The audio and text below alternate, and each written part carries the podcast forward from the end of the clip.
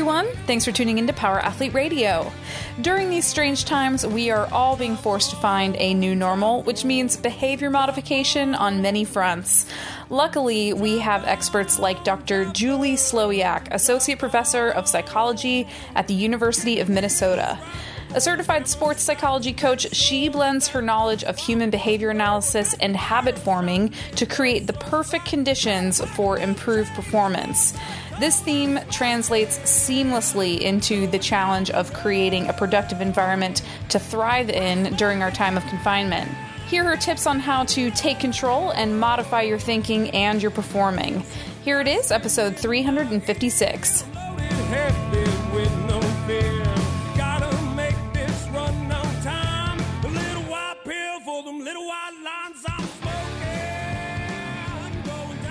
Power Athlete Nation. Well, that's happening. Echoes are all over the place. Right, John? John? John? No. Oh, oh. oh. oh, oh. Ladies and gentlemen, it's that time again. It's time for another episode of the premier podcast in strength and conditioning. I have a question for you, McQuilkin. oh is You this must- a joke? It is not. Every time I set up for this podcast, I turn this bobblehead to look at the camera. And I notice in the middle of the podcast, it is turned. Is it you or does this bobblehead of John Welbornay have a mind of its own? I didn't touch it. You sure? We'll check the tape on YouTube. Did you touch it? No. Am I doing it?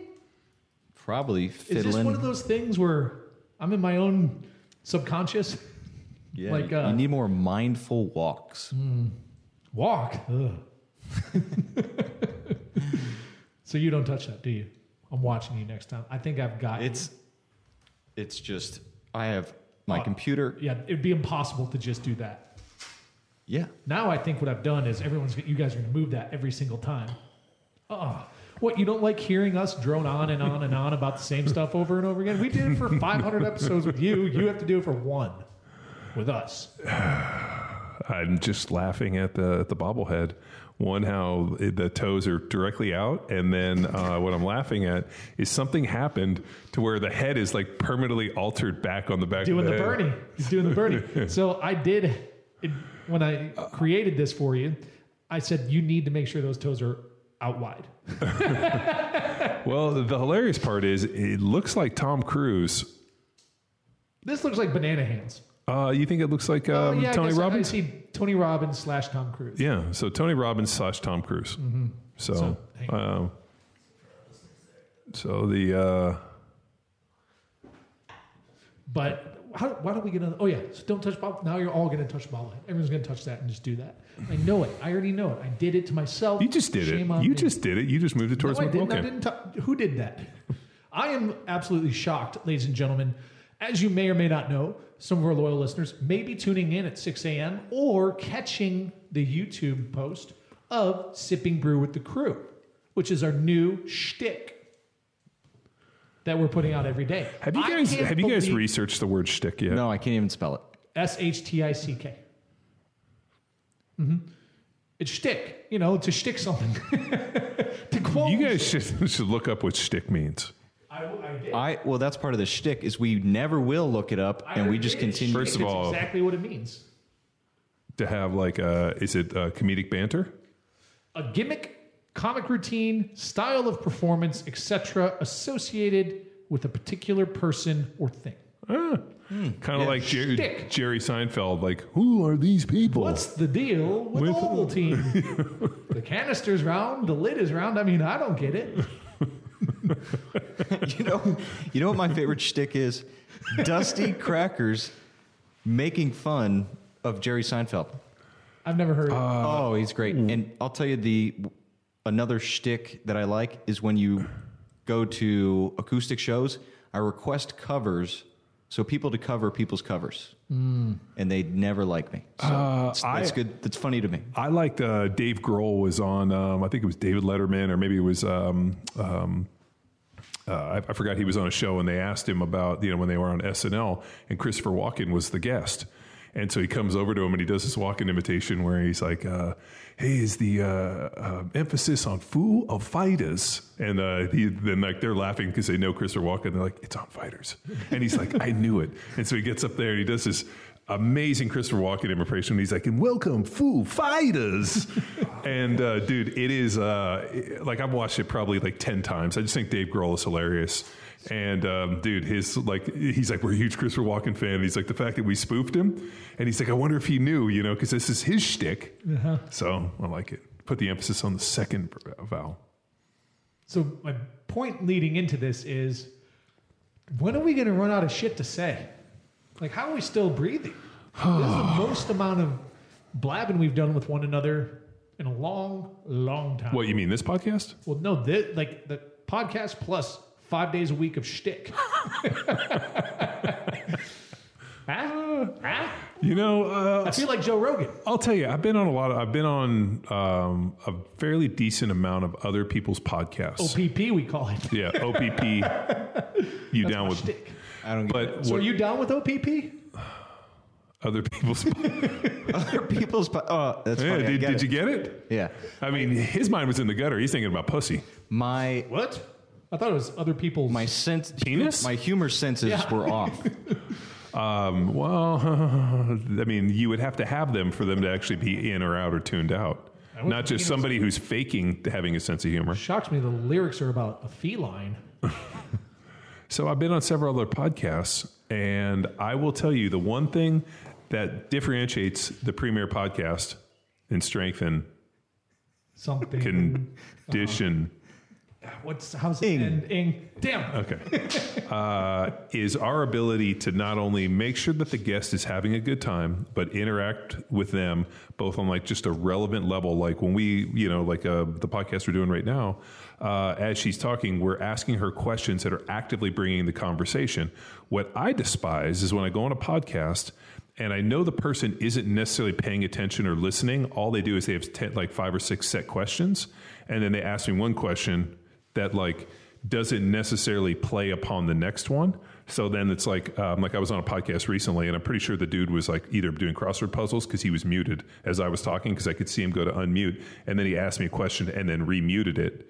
And like I'm thinking as I'm talking, I'm thinking this dude isn't paying attention at all what I'm saying, and he's not actively having a conversation. What he's Seems doing is easier. he's just asking me questions, and at that point, I know that they're not paying attention. So then I start making some crazy ass claims. So this was a scene from Wayne's World 2, and I don't know if you were. recall- I know exactly what they you're went on about. the radio station to promote their show, and then they're like going through their Yeah, and the guy's like, "Oh, that sounds great." and they're like, "You're not even listening to us." Uh huh. So we can basically say whatever we want. Uh huh. And your monkeys fly out of your butt. Oh yeah.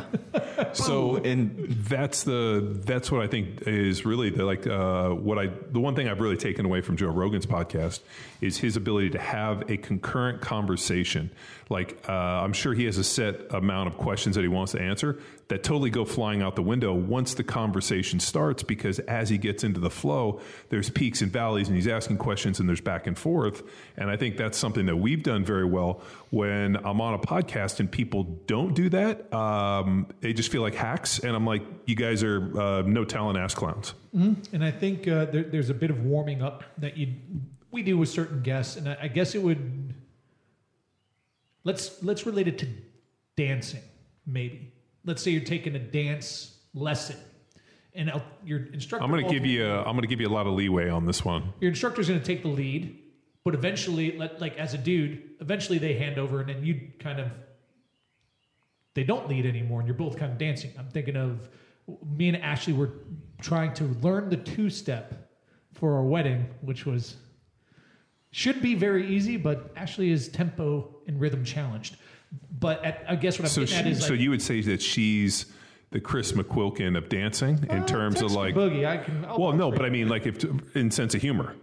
oh, So she is to yeah, dancing as, definitely. as Tex is to you sense of humor. I'm a better dancer than I am a comedian? yes, that's a compliment. Thanks, bro. I'll take it. Um, but my point being is like, Actor slash model. You got to lead. You got to lead. You got to lead, and eventually we get in a flow, and Yeah. we might even hand over lead to them, Yeah. right? And I think that there's a, a very smooth transition when we when we re- realize a guest is comfortable and the ice is broken, and then the next time that they come in, it's like we might throw them a curveball, or we might just do the same old thing, give them the same old dance. So uh, that's my sexy dance. If you guys don't know, Oh, I like it. There's a lot of hip shaking there, but I can coach you up on that.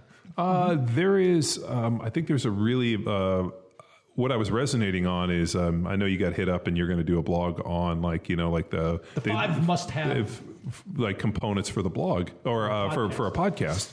And I think the one uh, gold standard is when you can take it from like the because I mean uh, like I was a I've always been a big Larry King fan. I loved watching Larry King because he like brought people on and it was kind of an interview but it wasn't. It was like an active conversation.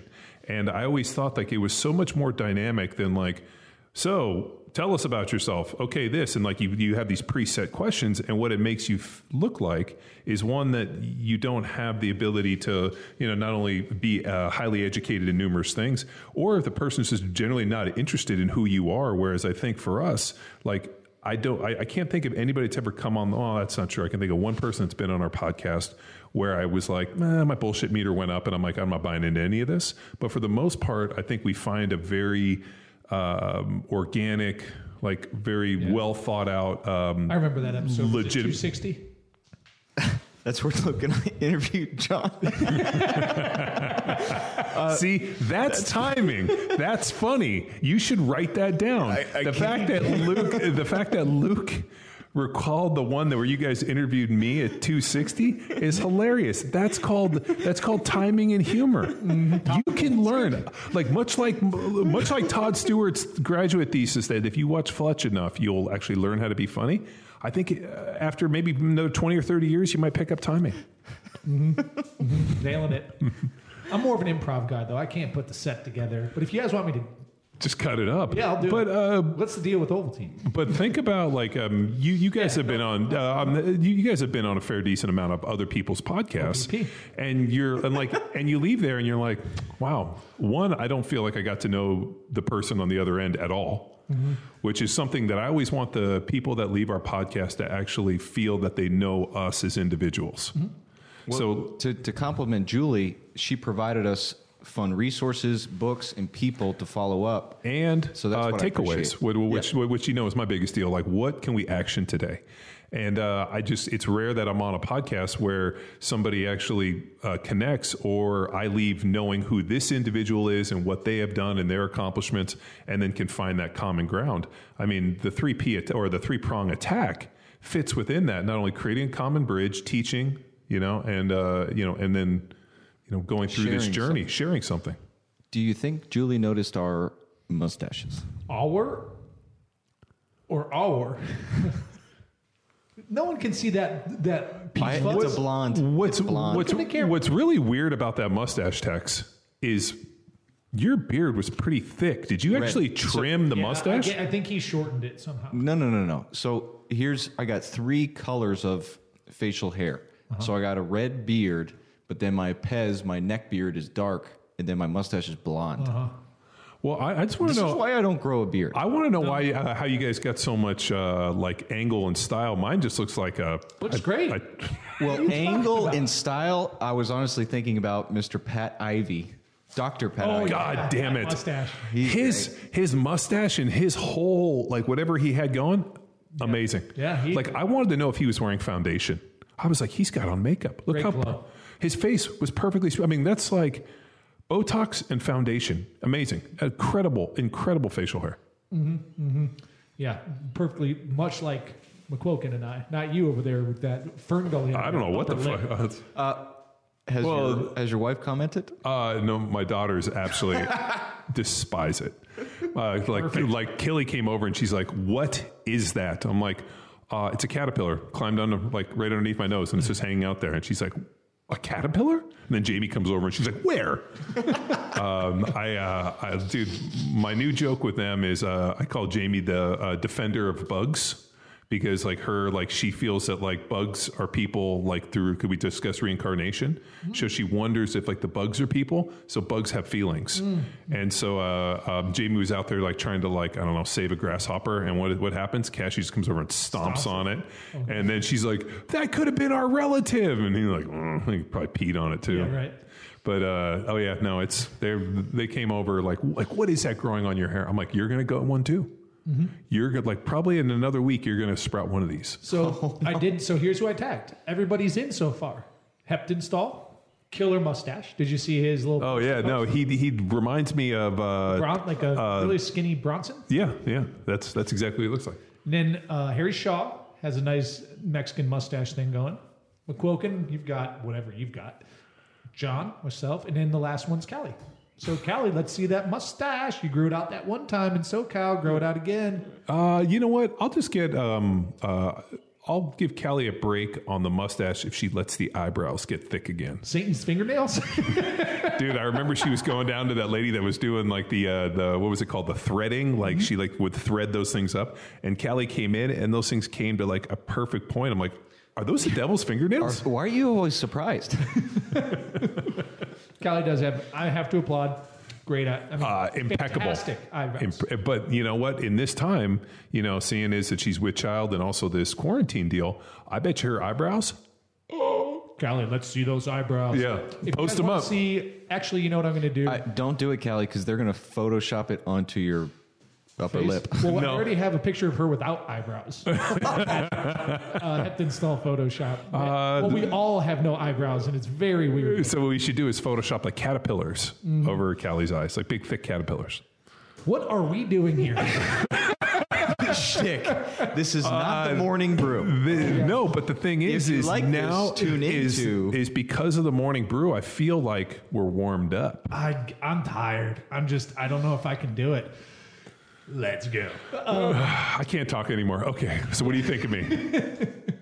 Well, John's put together some beautiful playlist for a third monkey training program. That's right, people. So we are in interesting times. We don't want to necessarily belabor it, but there is a reality to the situation that is this shelter in place that seems to be going on for another few weeks in most areas and probably will be gently lifted, right? I don't think it's going to be a band aid pulling off, John. Do you think they're going to just kind of slow peel? Um, I guess it's up to the state, right? Here's I try not to buy into like the fear aspect of anything, right? But like here's like here's my thought, and um, guys, completely stop me if you think that I'm I'm dead ass wrong. Okay. Uh, so at the beginning, like at, at okay, I think it was at the end of last week. They got up and they were talking about like, hey, this is going to be the pivotal week, and we're going to see this like death toll climb to like hundred thousand people, and uh, you know, and like so there was this idea that like, hey, there's um, you know this number of people that are going to perish. Uh, and we're doing this social distancing to flatten the curve, and we're all in this together. I think what's going to happen is um, in the near future, if I know this sounds really grim, if like those number, if that number is extremely exaggerated, and it's like a few thousand people pass away, and not and not the imagine like this, like you know we're going to lose hundred thousand people a week, and we're going to be half a million people inside of a month. If it's like a few thousand people uh, you know, or 10 or, you know, like a, a number dramatically lower than what we see with like the flu. I wonder if people are going to be like, uh, fuck off, we're going back. And, um, you know, in the states that have mandated this, like, how do they go in and control it? So I was just, it's just this kind of interesting thing where, uh, you know, and, and this is another kind of like issue that I can't necessarily wrap my head around. How can the government tell you that your business is essential versus non essential? If your business is required to put food on the table and help you survive, aren't all businesses essential? So, like uh, the fact that the government and like I was seeing like spiking unemployment and they're going through all these things, I'm like, it's artificially created by the government forcing people to not, or the state rather, uh, not allowed to run their business. So when in this free democracy that we're allegedly living in, can the state come in and tell you you are not allowed to run your business, you are not allowed to make money, do whatever that you were doing before, you have to stay at home? Uh, like it to, to me, it's and then decide who's essential, non-essential. There's just a lot of weird slippery slopes and things that don't make sense, and I think I think people are going to get pissed off, and if they don't hit, if it's not as dramatic as what they say, I wonder if people are going to be like. I'm a healthy individual. I'll take my chances. Fuck Or off. Let me get back saying, with my life. Oh, we all did it. We did it. Thank you for your cooperation. Right? Like Yeah. we couldn't have done it without you. That's what I would do. I mean, I'm not the government, but I don't. I would imagine there's certain like there's smart people in there that are prepared for that contingency because that certainly is like that's one of the highest risks. Is like okay, what if what if we over exaggerated? But I think a lot of people agree. Like I don't know, man. I think a lot of people agree. Like it in true pandemic scenario, probably overreacting is better than underreacting. Well, last year from April to April, the H1N1, uh, 60 million Americans were, uh, uh, you know, came con- contracted H1N1. Yeah. Of that, uh, 250,000 were hospitalized, and just under 13,000 passed away, and that was just within the last year. So, And that's what's interesting too, where I think it could be because like the worldometer stuff is really what I'm really impressed of is how they're like visualizing and gathering all this real time data. Like, Yeah. And I'm not trying to make light of the situation, but that's super interesting that they've managed to do this globally. Oh yeah, so that's it's well, how are they? How are they pulling like like like Pipes, as- wires, Well, I mean, uh, and what's the, what is the what is the margin for error in these yeah, things? and the reporting. And it's di- so I look at it as directional. So whether the numbers are true and how they're collected, at least they're going to be consistent. So that curve represents something. So you can Well, you can do a longitudinal analysis. there's 400, uh, 400 people have passed in California. Right, so the the comment and I and the, maybe it's because California went to a shelter in place sooner. You could make that argument opposed from some other places, but the I did hear a pretty interesting conversation where an individual was like, "This uh, coronavirus has been here longer, and because of like uh, you know people from Asia traveling California, the tight uh, you know tight. I think it's like." 2,700 people per square mile Yeah, within in, like, these LA areas. and San Yeah. And those And are huge, huge throughput hubs. Yes, for, and so uh, mo- or a lot of the people that are out there have already been exposed and battled through this, and therefore are The you know are- yeah like so that's why the counts. Whereas if you have places that maybe aren't as well densely packed or maybe don't have as access to let's say uh, places where it might be very prevalent, those are the places that are going to hit the hardest. Um, then the other one, and uh, Paul Carter would be the one that it was like 97 or 98 percent of the people that are really in serious battle already have at least one pre-existing condition. You know, so I mean, there's like a lot of different pieces to this, but you know, uh, like you have this like, hey, like here's the general safety of of, of individuals. Um, you know, but then you also have like the crashing of the economy. Yeah. So like it's this. I-. I'm glad I don't have to make this decision. Sure. You know, and it's really easy to sit back and like I love how all these uh, news outlets are Monday morning quarterbacking everything. Like I, you know, I don't know who uh, who would make a better decision in charge. I mean, they were like, you know, Trump would you know dismiss this too. Um, you know, early on he dismissed it. I'm like, um, uh, okay, so the best info we got. Yeah. I don't know. I'm not like a or, big. or or maybe he wasn't willing to shut the uh, shut the country down. You know, unless this thing was actually really a serious issue. One of the coolest classes I took in grad school was epidemiology. Mm-hmm. So we'd cover different famous cases, and one of the cases was the Great Influenza. So the Spanish flu. Yeah, that and was then gnarly. Uh, I thought it That was wasn't Spanish. It was Kansas, yeah, farming Yeah. Kansas. So I was so fascinated with it. I found just an awesome novel that went through the whole, that followed the thread, reverse engineered it. So basically, the epidemiologist that tracked it throughout the world and then found the specific farm in which it originated from pig to man. So uh, if you're looking for a book, listeners, we're get, we got some great book recommendations from our guest Julie today, but also one I read, and maybe I go back and and uh, I won't read it this time. I'm probably going to listen to it. But The Great Influenza, it's from 2005. And what I think would be interesting, and again, like I'm trying, I say these things kind of operating just outside of the, I, I hope, I think, without like outside the fear and the social construct, like social components of this. I just would love to see comparatives of a lot of the data that's reported. Like, here's five totally unrelated things that cause death. Com- like in compared to this time in this type of scenario that may have a similar pattern because like you said let's say we were looking at the rate and spread and contraction case of the spanish flu or the flu of 1918 right? How are we ranking against that? Maybe it's worse maybe it's not. Like i think people mention automobile accidents and i know they're not like to like. Like that's not the intent but it's just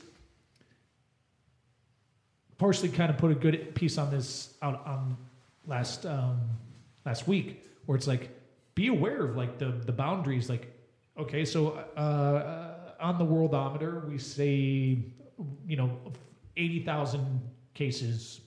What else? Like, what Are they only those cases?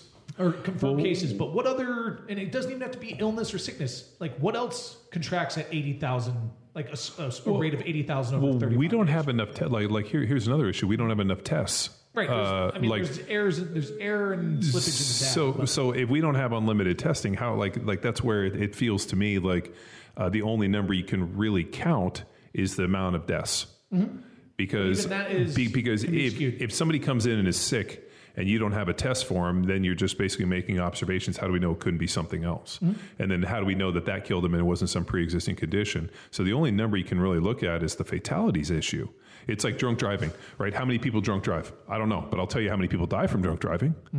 Well, it would be something you'd have to take in, like you said, additional factors, right? Like, let's say there's a huge spike in um, positive cases. Well, was this also when a huge number of tests were deployed to a heavily populated area? 100%. Right? So there's certainly ways to causal out that data. And what we're going to see, I think, is going to be really interesting is ultimately text like the next, like, four or five years from now once they like close the case on this and like causal out all these events because you're right the real-time tracking is flawed but it's directionally accurate Well, this thing isn't going away. We're going to deal with this for the next, you know, uh, infinite amount of time. I mean, it's like it's like the influenza and all the other things that have, have shown up. Like like people have been getting sick with influenza since you know you know in 1918 when the influenza deal popped So out. At least. So so for understand- hundred years, so we're going to deal with this coronavirus. It's it's not going to be called novel corona It's a anymore. different playing field though john because because what makes it unique as far as i understand is the rate of that it can spread so there is the proverbial bubble Sure. so we're going to get past the bubble so yeah but like will that particular strand be around forever yeah probably but that's not what really is dangerous Sure. what's dangerous is the stress it puts on the infrastructure Sure. the stress it puts on the medical staff the danger it puts the medical staff in because of asymptomatic carriers who can then go in and infect a whole population at an exponential rate. That's what makes it dangerous. Not that you get it, it's just that we don't have the volume and capacity to manage Sure. The high rapid growth. Well, then what they need is they need And a vaccine or some antiviral, Or and that's the only way it really yeah, flattens. Totally. That that or like like a way to determine if you're asymptomatic or A home test. or immune or like yeah something like that where I, I don't know I mean, dude, uh, if they were to issue home tests and then people could test, and then you know, based on the, the color of your cell phone, then you could say, "Hey, I'm healthy and I'm not." or you just realize that this is there's a lot more time on this earth for most people. I don't know if that's a true statement. And like this too shall pass. And you just lean into the storm and you be smart and stay strong and stay healthy and stay active. And like man there's gonna be a tomorrow. Like if i've learned anything from the sun will doomsday come movies, up tomorrow. you can you'll always Bet your get through. bottom Good guys always win. Tomorrow. right? So with that said it, i think that could be a segue. Well, No, this is a good one. Let's rock that it. sounds like a great attitude and grounding technique, which we'll cover in today's Power Athlete Radio. oh Oh, oh. Oh. Our guest today is, uh, I want to pronounce her name right, Julie Slowiak, who is a professor, behavioral science prof- um, professor, Psychology, psychologist, behavioral psychology um, psychologist, professor at the University of Minnesota in Duluth.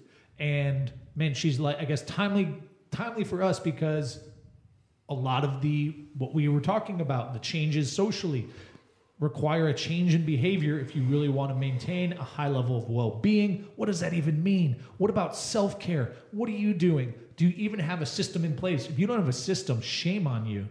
Shame, shame, shame. But you're going to learn some tools and tricks. Uh, you're going to get some tools, learn some tricks here with our guest, Julie. So enough about us, enough blabbing. I'm done talking to you guys. Like, I like you guys. See you tomorrow at 6 a.m. God, See you tomorrow at 6 a.m. One more time. Let's go. Go. One more time. Shenanigans. Ah, legit. So, Julie, I guess, Julie, while we're talking about backgrounds, uh, why don't you give our listeners a little bit of background on you? You know, I, I guess, how did you get into this area of study and expertise? And then maybe, you know, how, we'll, we'll kind of bridge that gap. Obviously, if your husband is in that strength and conditioning space, uh, you know, in a little bit of research, I see you got a nice little garage gym set up and you're active yourself. So I think there's probably going to be an interesting blending here, right? Yeah. So, um, so my background, um, really, I did my got my undergraduate degree in psychology and communication, kind of, you know, two very vast fields. Um, but I, at that time, um, really wanted to go into organizational and management consulting. And so um, went to graduate school, got my master's degree in industrial organizational psychology um, at Western Michigan University, stayed there, and um, the program was very behavior analytic in its orientation. Um, so familiar with B.F. Skinner? I am not. No. Okay. Well, you'll have to look him up during one of your breaks today. Got it. Um. B.F. Skinner, um, you know, very well known um, psychologist in the area of behavioral psychology. And, um, and so I stayed at Western Michigan, got my doctorate degree in applied behavior analysis. Um, and I have been um, in the Department of Psychology at the University of Minnesota Duluth since 2008. Um, and really over the course of time, so as I mentioned, kind of my initial um, interest was in organizational behavior management, working with organizations to improve workplace conditions, improve employee performance, work with leaders on developing leadership qualities, um, because a lot of individuals who end up in supervisory leadership positions, and this um, probably happens in coaching as well, um, you know, they end up getting promoted into these leadership positions because they're good at what they do. And they don't necessarily have the skill set to lead or manage individuals. So they get into those positions and it's really awkward. There are things that they're being asked to do that they're not used to doing. And, um, and they find that they don't necessarily have um, the proper skill set. So, um, so I was primarily looking at um, things like how can we utilize feedback and goal setting to improve employee performance, um, what types of um, training um, can we give to leaders and managers so that they can more effectively manage performance of their employees? And um, then i um, kind of hit a sweet spot in my academic career. Um, i was granted tenure and at that point i wanted to figure out how i could blend more of my personal interest in health and fitness into my teaching into my research and uh, in the service that I do um, as part of my university position. And so I really started looking more at workplace well-being um, because it's one thing to manage employees well um, with, with a focus just simply on productivity and performance, but looking at, um, you know, are the things that we're putting in place to manage employees having a negative impact on their personal and professional well-being? So um, that's where I really started to dig into the literature on professional self care, workplace well being, um, the di- various dimensions of well being, and um, how um, we can improve well being on an individual level, but also on an organizational level. Um, and that has just kind of blended into a number of different things that I've done. Um, on the health and fitness side of things, I'm really interested in uh, working with individuals to make sustainable um, health behavior change um, because I think a lot of times what happens is we see people are super motivated on the front end. Um, they might adhere to a new um, nutrition or exercise regime for a few weeks. And then all of a sudden, we start to see them kind of revert back to their old habits.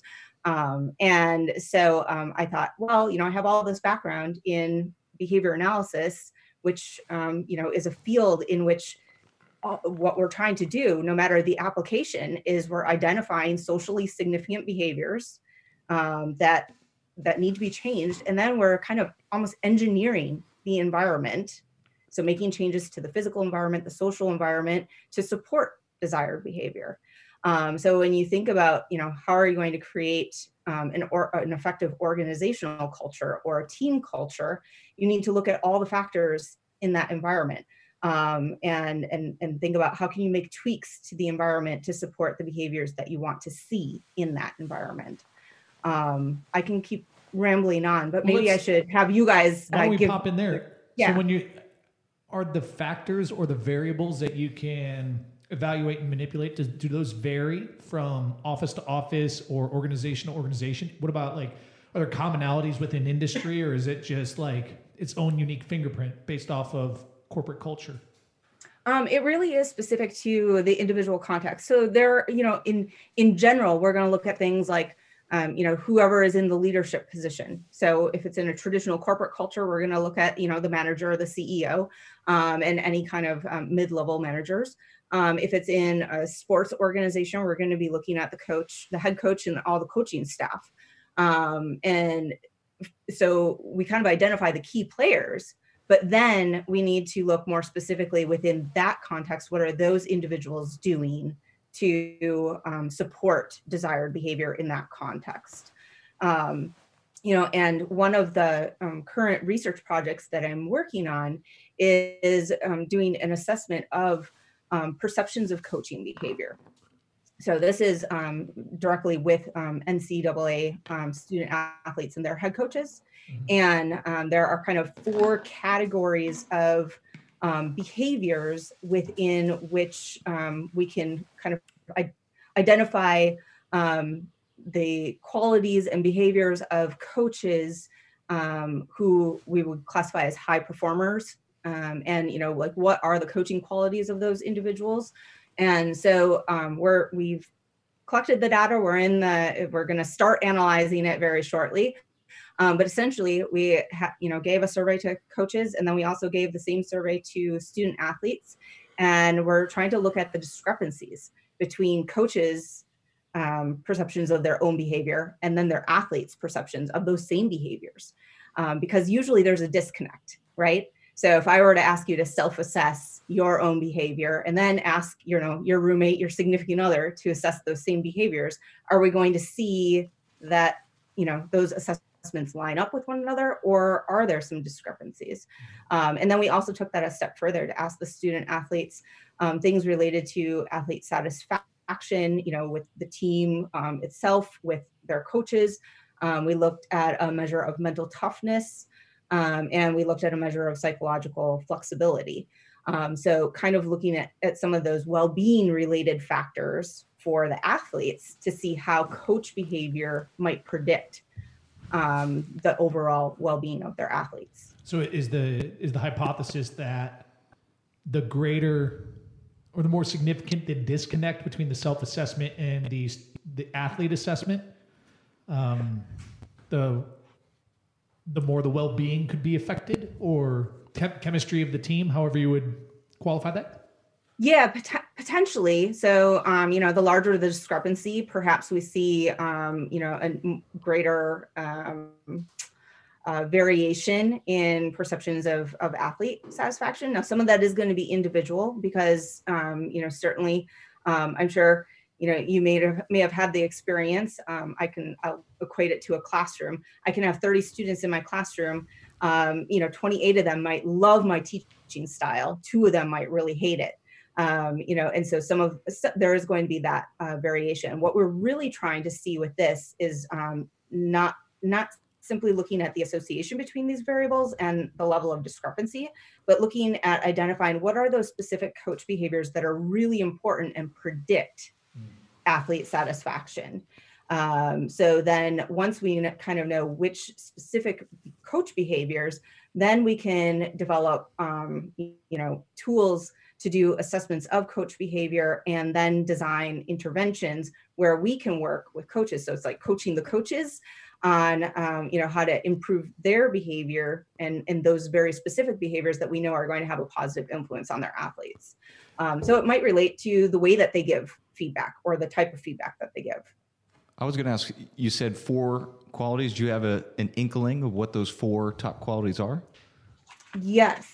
Um, so they're categorized, um, the four categories relate to developmental feedback. Um, so really kind of focusing on, um, you know, the skills, the different types of skills and skill acquisition techniques that coaches use uh, for their for athlete um, skill development. Uh, motivational feedback. So here, you know, are they acknowledging and uh, and recognizing their athletes for you know not only um, high levels of performance but the effort that they're putting in kind of just you know our general kind of recognition of, of desired behavior Um, also looking at things such as, um, you know, how are they going about observing and, and um, analyzing performance? So um, are they out there um, closely observing their athletes? Are they present on the field and in the weight room to, you know, um, have a more objective assessment of, of the performance of their athletes? and then also looking at things um, like goal setting. So you know being able to effectively um, question their athletes and help them um, help them set goals related to skill acquisition um, and outcomes and really focusing on the process. So that's another thing. In my field um, yes we're certainly interested in outcomes and results but we're more interested in the specific behaviors that are part of the process of achieving those results. Um, a lot of times, I think um, in in various areas of life, um, we're so focused on, you know, for example, the number on the scale or the number of pounds that we have on the barbell, um, you know, and and we're not looking at are you engaging in consistent action every day um, that is going to allow you to achieve those goals. And so, you know, that really goes across all contexts, whether it's, you know, corporate workplace, um, sports organizations, or in our individual personal lives. I'm going to backpedal a little bit and maybe get unnecessarily hung up on the term satisfaction. Not in the sense of Mick Jagger satisfaction, but is satisfaction a catalyst for stagnation? Is that the right term? Are there other attributes to to measure within the athlete population? Because as a coach, I can see I can I can see how you would want to temper the level of satisfaction or use a level of dissatisfaction as a motivator and not necessarily like intentionally harpooning the well-being of your team but if mm-hmm. the team's satisfied do they are they not as hungry you know what i mean is that mm. a thing i mean you listen you're the expert i'm just a guy who does a bunch of bicep curls with a tribal armband so, give me an example of how you would use dissatisfaction as a motivator. Uh, okay, so and I'm thinking back to my high school career, which is where I peaked. Let me be very mm-hmm. clear: I'm not an NFL veteran like John. I peaked in high school; it was glorious. Got that out of the way. but um, we we had a pretty successful football team, and our like uh, in a pretty a pretty successful defensive squad but our defensive head, like our defensive coordinator, never let us be satisfied with our performance. He was always, you know, you got, you can do better. You, oh, you know, you only gave up X amount, but this, this, and this. Here's where we need to improve. You can't be satisfied. Probably not in that terminology, right? Mm-hmm. That's I'm using a little bit of recency on that, but it, it, it was just the culture of that defense, like never be satisfied. Yeah.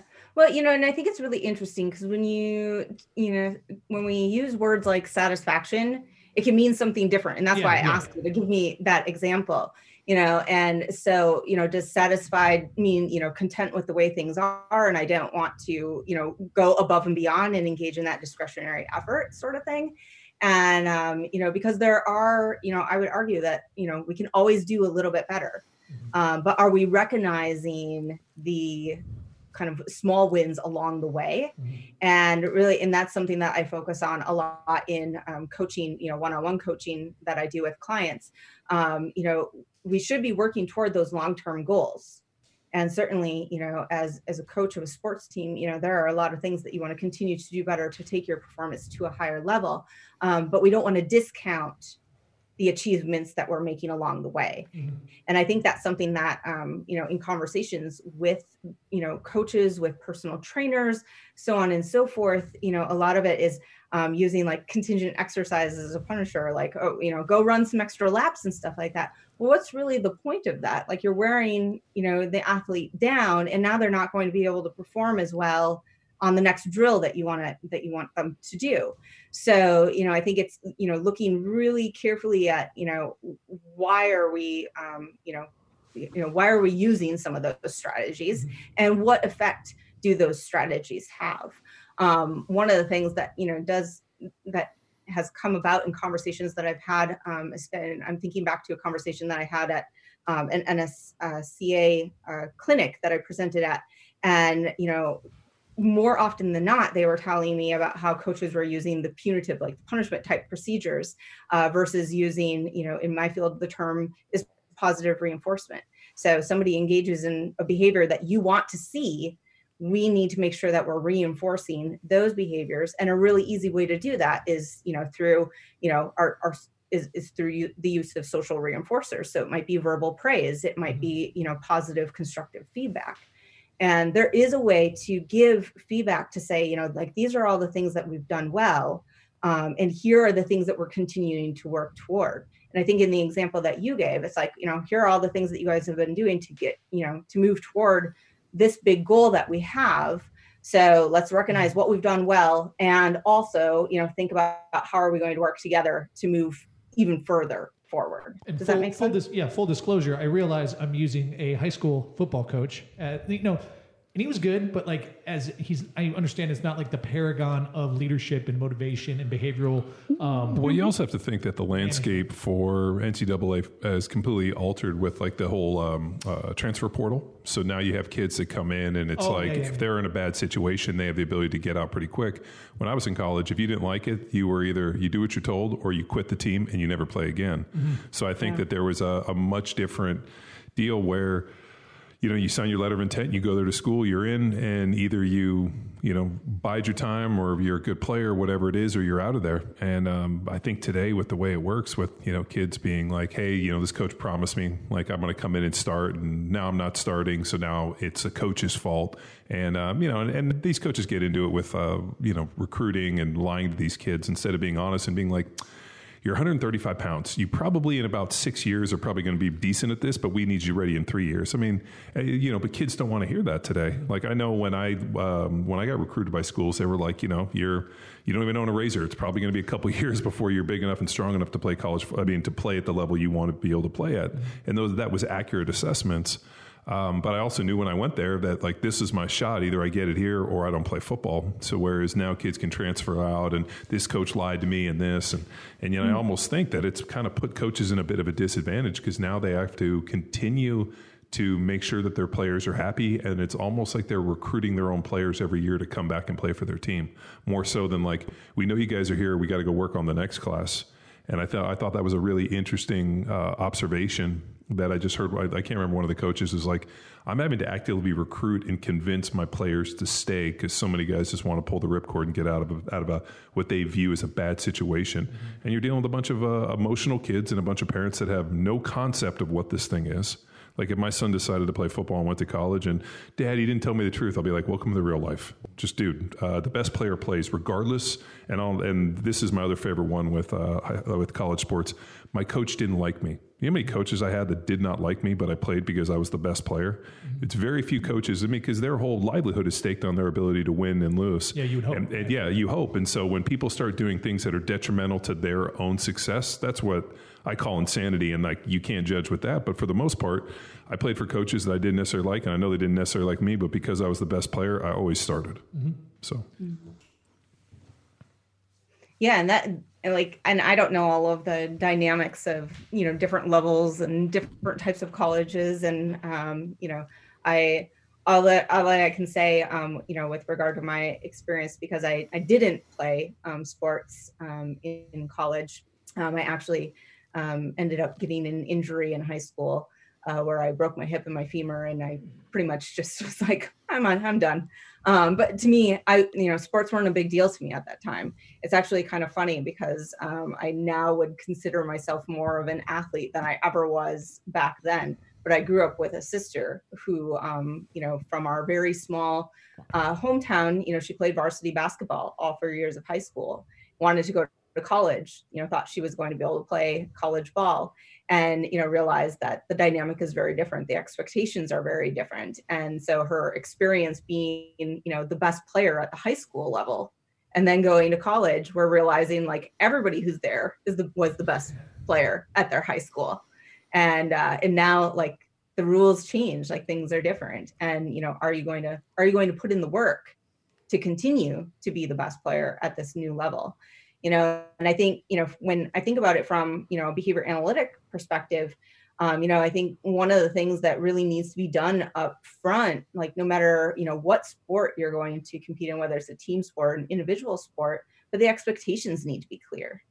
Um, you know you know here are the things that you're expected to do and here's you know here are the consequences for engaging in you know those specific behaviors and here are the consequences for not um, and you know and that's that's really kind of the the realm of our field is like you know setting up that environment to support those behaviors so if if your if your athletes aren't engaging in the behaviors that you want to see then you haven't set up the environment to support it yeah, uh, but is a college coach like that's an interesting observation? But I sometimes wonder.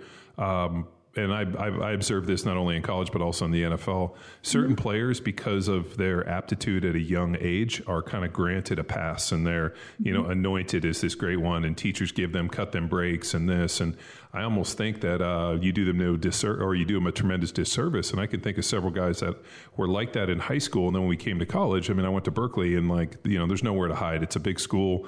Uh, nobody's looking to hold your hand, and if you want to just fall through the cracks, people will let you.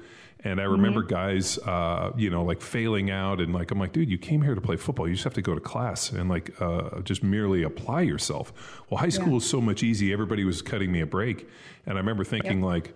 Thank God nobody cut me a break, or thank God I was not one of these golden child anointed. That I was kind of like, eh, but I played into it with time. Mm-hmm. But um, like that work ethic part of like always feeling like somebody was better than me and I had to work like it didn't matter if it was in the weight room, if it was on the football field or in class or whatever. I'm like, uh, these nerds are way smarter than me and they don't think I should be here. So then my job is to like, nerds, uh, is to try to beat them. And like, I just took that approach. And I just remember my roommate who was uh, like the best offensive lineman in, in America coming out of high school. And, you know, all these schools were kissing his ass and told him he was going to start and this. And I guess he went to high school and, uh, you know, got straight A's because the teachers were just so honored for him to walk into their class.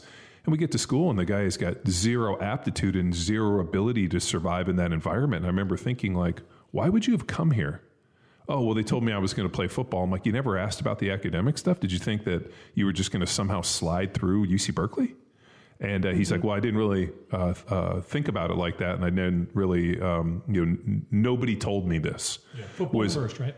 Well, but and and I remember thinking like, uh, are you expecting a bunch of football coaches that are knuckle draggers that you know went to Idaho State. No offense, Jared Allen. Um, uh, you know, and these like you know like uh, what I would not consider centers of academic excellence.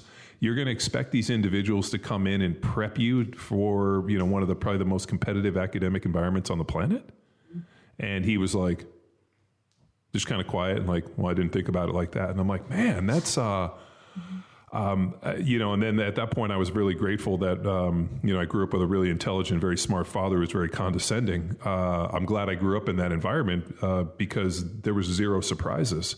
You know, just like when you know, and then you learn these at a young age, and then you just kind of like develop these skill sets and these tools, and then all you do is you just kind of, uh, you know, I guess you could say like, you know. Um, pod them over and just be like, okay, here's the next, you know, hey, th- this is the the set of school, skills that I put together that allowed me to be successful here. Why can't I just replicate these in different places? And um, I just I like now with this environment where kids are, uh, you know, with the transfer portal, like in just this like the, the stories. I just am like, man, like um, we've set up an environment where kids are not forced to persevere. They can just pull the ripcord and go somewhere else. And then you see like the Joe Burrow situation, like incredible. That kid won the Heisman, like good, good for him. But that, but that story has every kid who feels like some they got wronged and are not playing. Uh, I didn't even think. That. Uh, no, like I mean, I. Amazing story. Success. Yeah, yeah. Uh, it's an amazing story. Uh, that kid is a, a, a talent, and he's one in a million. The problem is he's the one in the you know a trillion uh, the other every other one of these kids are not Joe Burrow, and but yet they think because of you know uh, high school and parents and all these uh, individuals kissing their ass for so much that wait a minute, hold on, I'm being denied my ability and my right, and so now I'm going to do this instead of being like, you know what, I do suck. I am no good, and you know what? Uh, I that doesn't have to be my reality tomorrow. It's my reality today. So now I'm going to put this the you know the um, the tools that I've amassed and learned and I'm going to go forward and, and, you know, and be successful. And um, what I really worry about when I, whenever I hear stuff like this is like um, the coaches, I think, do a really shitty job of preparing the kids for adversity because the only way they know how to deal with stuff is by screaming and yelling and then you know being derogatory and you know that and now the situation is now kids are like well this guy's an asshole he doesn't have the skills because he's a you know not that intelligent or he just doesn't have never developed it Well, so then all kids pull up Yeah, I was gonna say not all coaches. and No, this is not the all. Aim of Julie's research and breaking down that we can try to change this. Well, so we uh, understand the coaches. they need the education piece more than the than the athletes do Right. We understand the coach's responsibility, take an athlete where they can't take themselves, but it is on the coaches to develop a self a level of self-awareness. So if if Julie's breaking down and I love these four categories, Julie, you can assess your ability as a coach. If we have characteristics, you can grade yourself on that characteristic and then identify a weakness.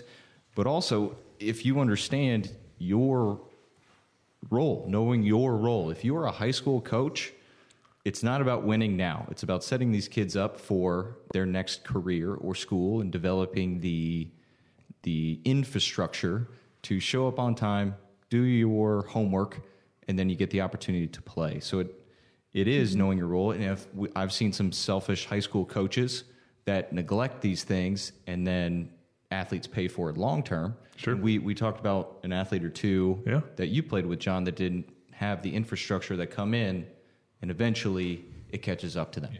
So if mm-hmm. the high school coach can take that ownership and with these understanding these four categories and then specific characteristics within that category, we're empowering them to have self improvement to then improve their young men and women.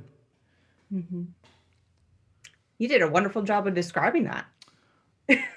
Great job, McQuilkin. I had some good and um, some poor coaches, but Oh, I, Yeah. I, I think the amount of uh, good and bad coaches we've all had, I've probably erred on the side of more bad coaches. That like I'm, I mean I'm, I'm not kidding. I played for some people that I succeeded to spite that individual. Uh, it's so is funny, that motivation? Uh, maybe, uh, but I, I I think like But it's like, did you did you succeed in spite of that, right? And, and I like it's funny hearing you guys talk. Granted, like again, I'm peaked in high school. It was awesome, but I can't think of a coach that ever created that type of friction. And when you know, I, I you said something, Julie, about if you're not getting the outcomes, and maybe I'm, I'm butchering this, and you can mm-hmm. clarify. If you're not getting the outcomes that you're expecting, then you haven't created the proper environment, right? Mm-hmm. And I can't help but look back, and maybe it's just like a jaded view, and you know how uh, who, who Tara, Tara uh, it um Swart. no what is it? It's uh, Miller? um, no yeah Miller. uh, Miller. Uh, time knocks all the edges off of everything. But I remember every one of those coaches creating an awesome environment where all of us just loved the game, loved our teammates, all the way up till the end. So, Julie, for reference, there's a book called Spark, and it dives into Luke's educational system. So, he complements the environment, and there's actually plenty of research and a book written on his middle school and high, school, school, yeah. teachers and coaches. So, And he now I was thinking about this like again, trying to think back of the fitness fads for this morning's podcast. We had Julie whoa whoa whoa whoa! That's not a podcast. or shtick. yeah, it's it's it's our six a.m. shtick. uh, and it brought me back to just thinking about football. There's a guy named Bob Napolitano who wasn't on the board, like school board. He wasn't in the NYFL. He wasn't. He was like, he was like in the. He was a lobbyist for the whole pipeline from junior pee wee football to varsity football, and he just connected all the coaches. He like made sure that kids all kind of went with like he just kind of pulled all the strings to make sure that varsity football was ready. Like, and it was crazy. He managed the whole pipeline. He was just a relationship guy, Bob Napolitano, and um, like that. I feel like he he was kind of like the mastermind in trying to give coaches heads up on who to look for. Hey, the coaches want this out of this. Make sure this team's running this type of defensive. Like sixth grade team is running a defensive thing. We're going to be putting into the varsity next year. Like it was crazy. So that was like pretty well oiled machine, and it just worked for us. And like the coaches wanted us to have fun. And man, But then I hear text your stories and John your stories where it's like these coaches are saying the most egregious shit to you. Oh, uh, where it's well, I mean, so like so just intentionally trying to take the air out of your time. so the high school I played at, um, my uh, they had like some financial issues uh, because there was three high schools. One of the high schools went to shut down, and uh, a bunch of the parents didn't want their kids to go to the other high school, so they were wealthy and they sued the school district for like ten years. We're in this lawsuit, basically bankrupted our school district. So after this whole thing ended, because they stopped the lawsuit after all their kids graduated, so they closed that school down. This is just. I grew up in Southern California in a very affluent area where people uh, laws don't really apply to them.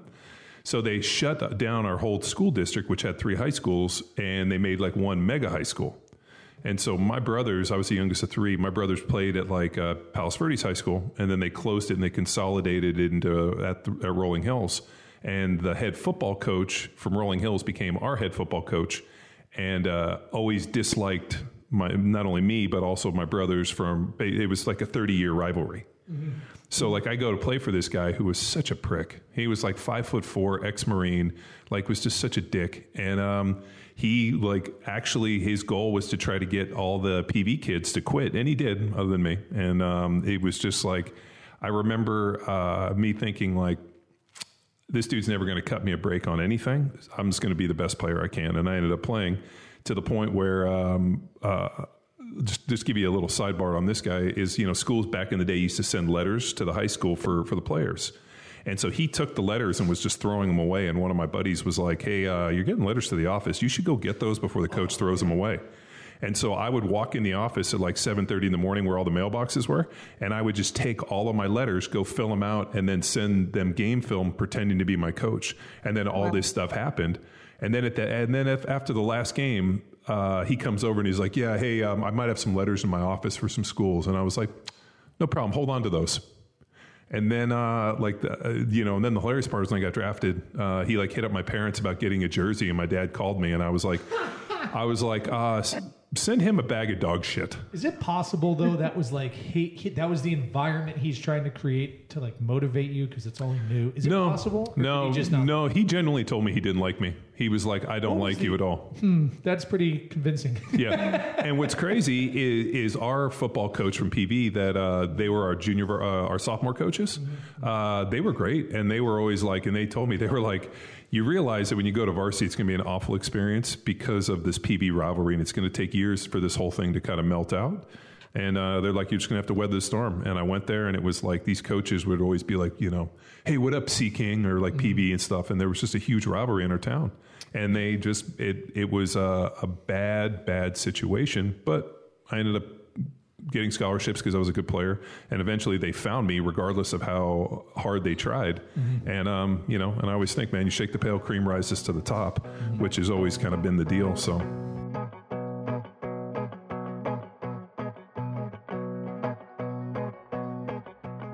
That little ditty and the sound of my smooth, sensual, yet strong voice means you're about halfway through our chat with Dr. Slowiak, and you've earned yourself a little brain break brought to you by our friends at Train Heroic.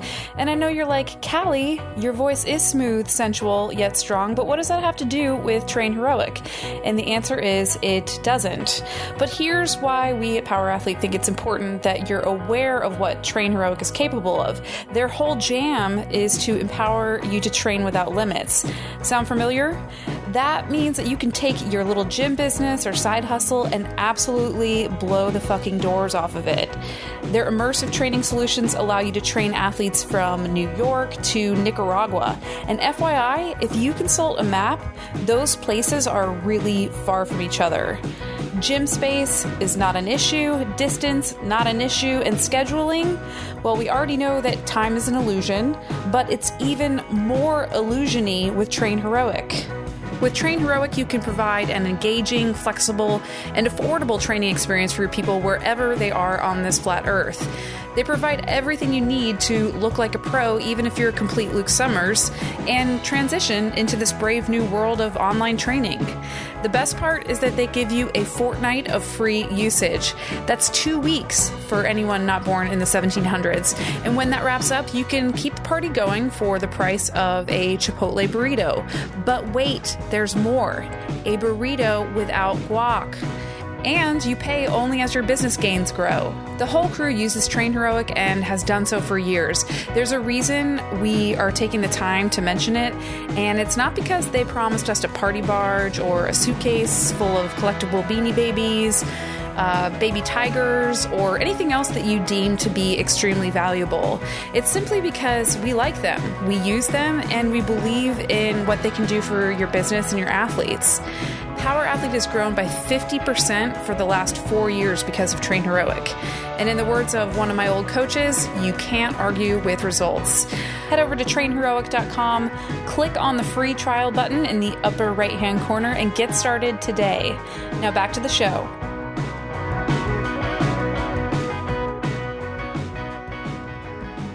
Julie, question for you. Where in these four categories would you assign behaviors such as is, is timeliness or problem solving? Say you're you're failing or losing, right? Your team is not being constructed. So I understand skill development, maybe sports skill connected, but mm-hmm. then like where would you have the constructive behaviors that a high schooler can take to have success? Where would those fall within the four categories that you you presented here, if they do at all?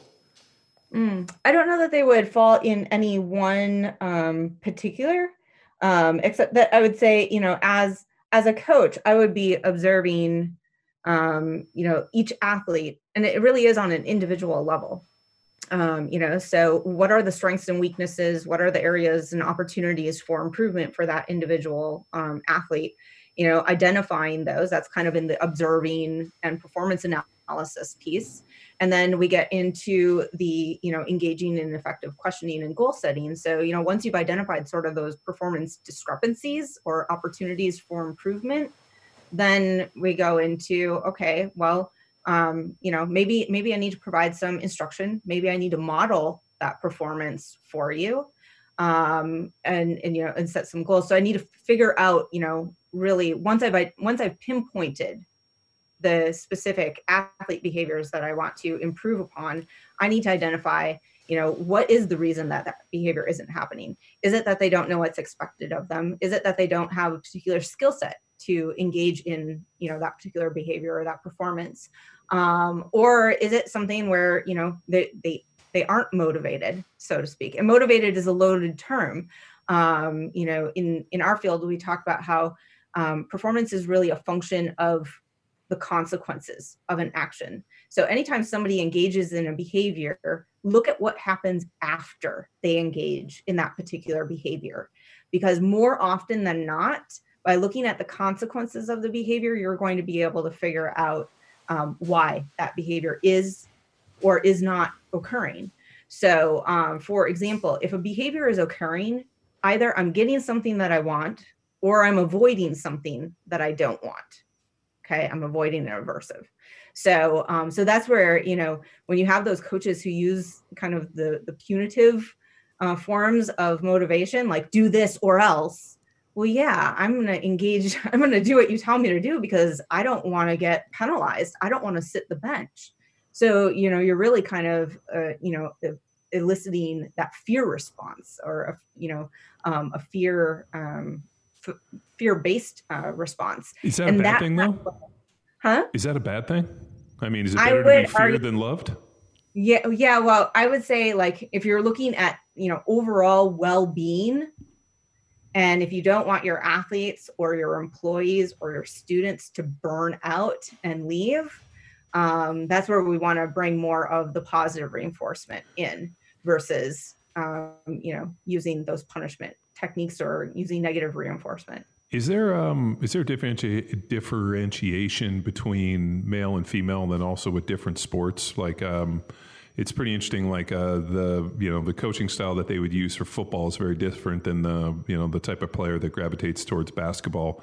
Or I can think like uh, you know uh, women's you know women's sports versus swimming versus this. I mean, um, one of my more, most interesting ones, I think, was uh, one of our football coaches was also a wrestling coach in high school, and I remember him asking, he's like, "Man, um, I don't like."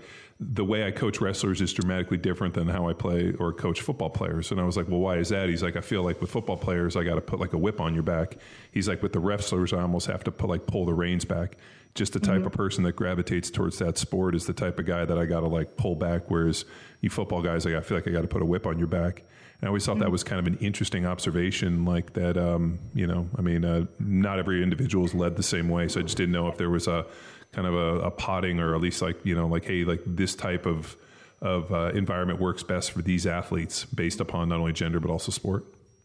Yeah, so I'm not um, I'm not familiar with any research that's been done on that, but we do have a saying um, in our field, and we say different strokes for different folks. So you know what motivates you is going to be different than what motivates me. And I like to give um, when I'm teaching this concept to my students, I like to give the example of um, let's say that you're out at a bar, right, and um, you know an individual goes up and you know says the, like the smoothest pickup line. Are they observing the six foot? Is there a huh? six foot uh, six foot like distance rule on this? Are they yelling it at them, or did they, did they break the six foot rule? Right, right now, I guess we'd have to have the six foot rule okay. in place, right?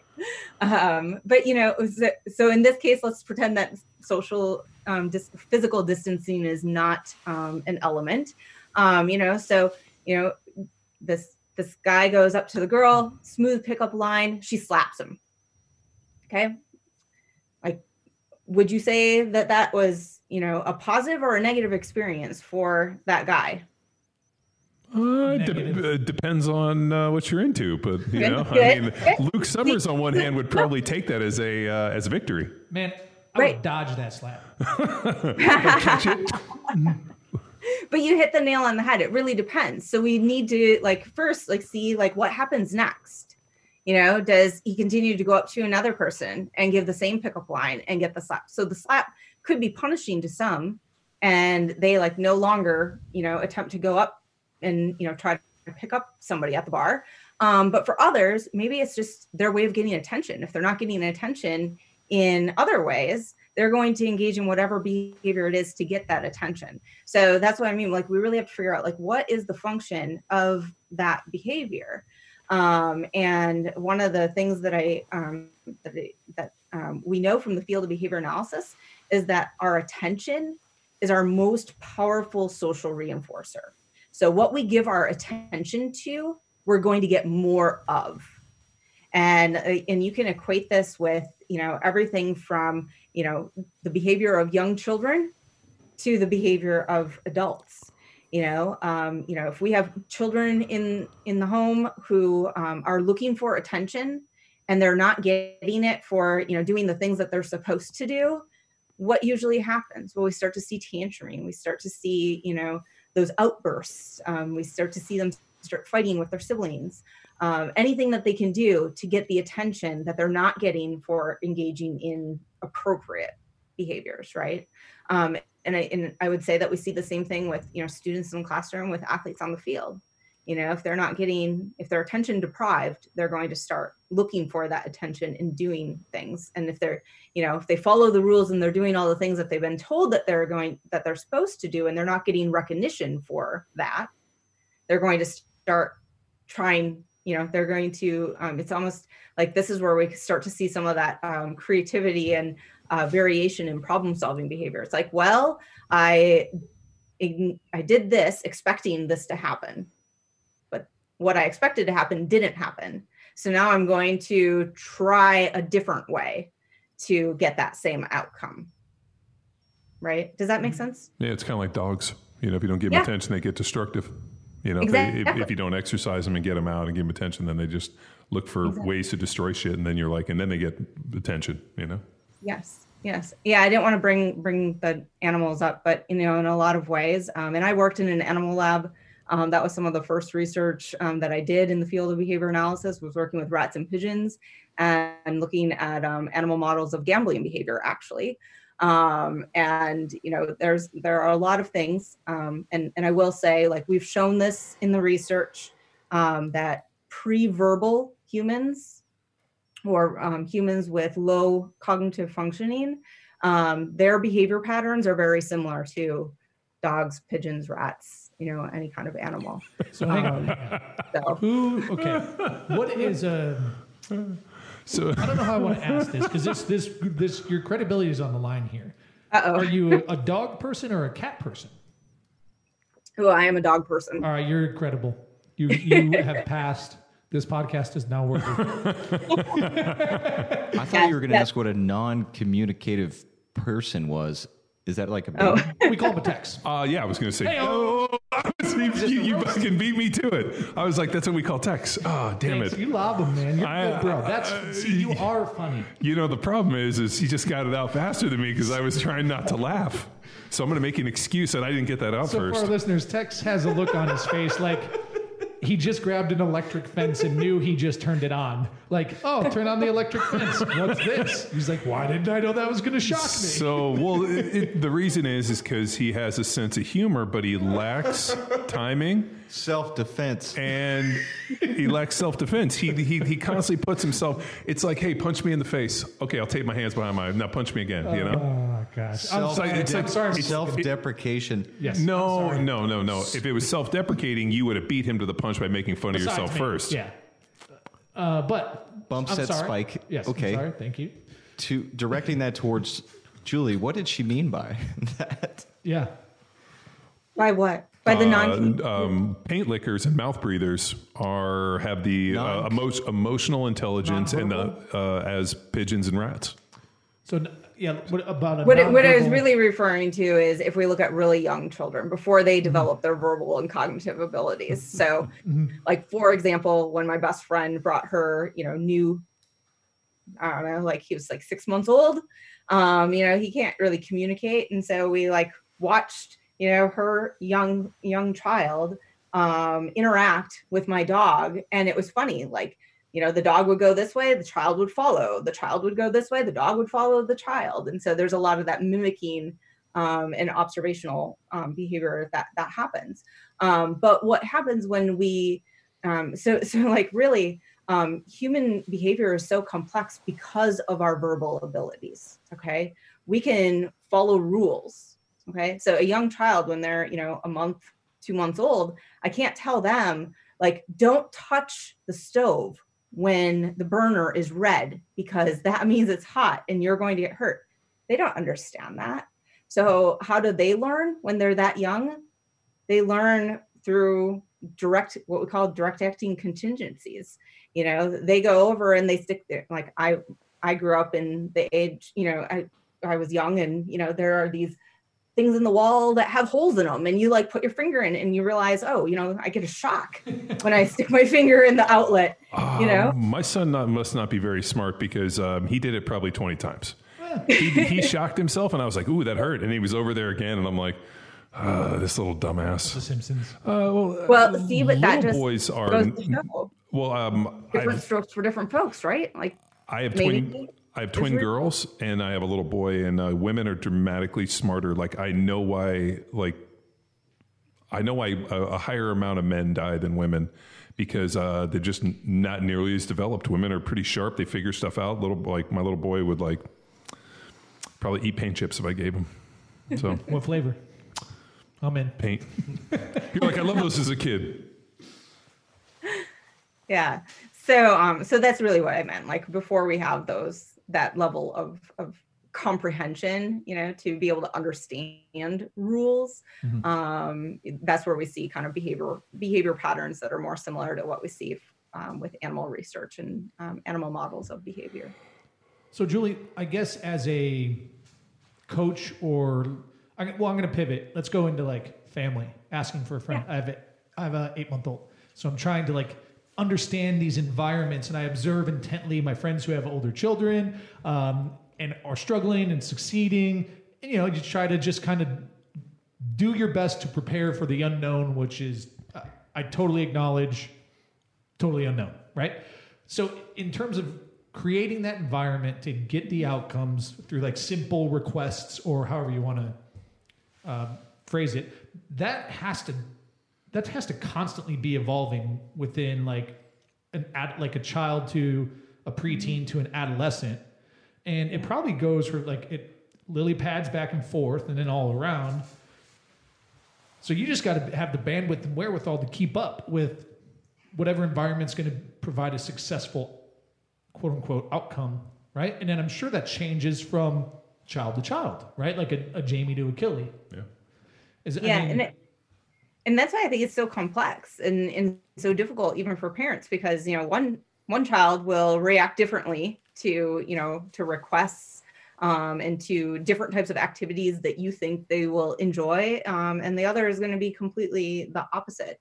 Um, but you know it, it really does have this ripple effect. So you know like john was you know saying you know how um, you know how how things were in you know in high school and then in college um, and you know our ability to develop that resiliency well we need to start learning those skills when we're young and it needs to start in that family environment and it sounds like from what john was saying that some of the experiences that he had based on how you know his his upbringing and you know the structure that was in place um, i think you used the word condescending Yeah. um, you know like that shaped who you were and probably um, you know had had some influence for how you reacted to coaches then that you had in high school and college and um, and beyond.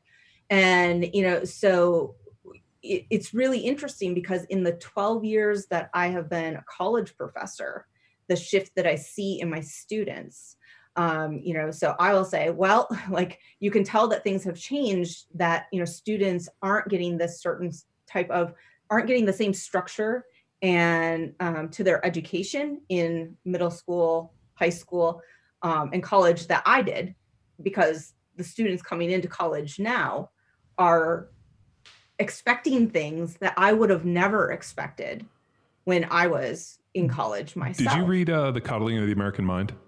Did you read that? no book? i have not read that one So yeah, the Coddling the American Mind, I highly recommend it. It was um, so I uh, did my graduate work at Berkeley, and so I had to do student teaching and the whole deal. Yep. And um, it was really actually very impactful uh, book for me to like help understand how the landscape of uh, public education and just education in America has changed.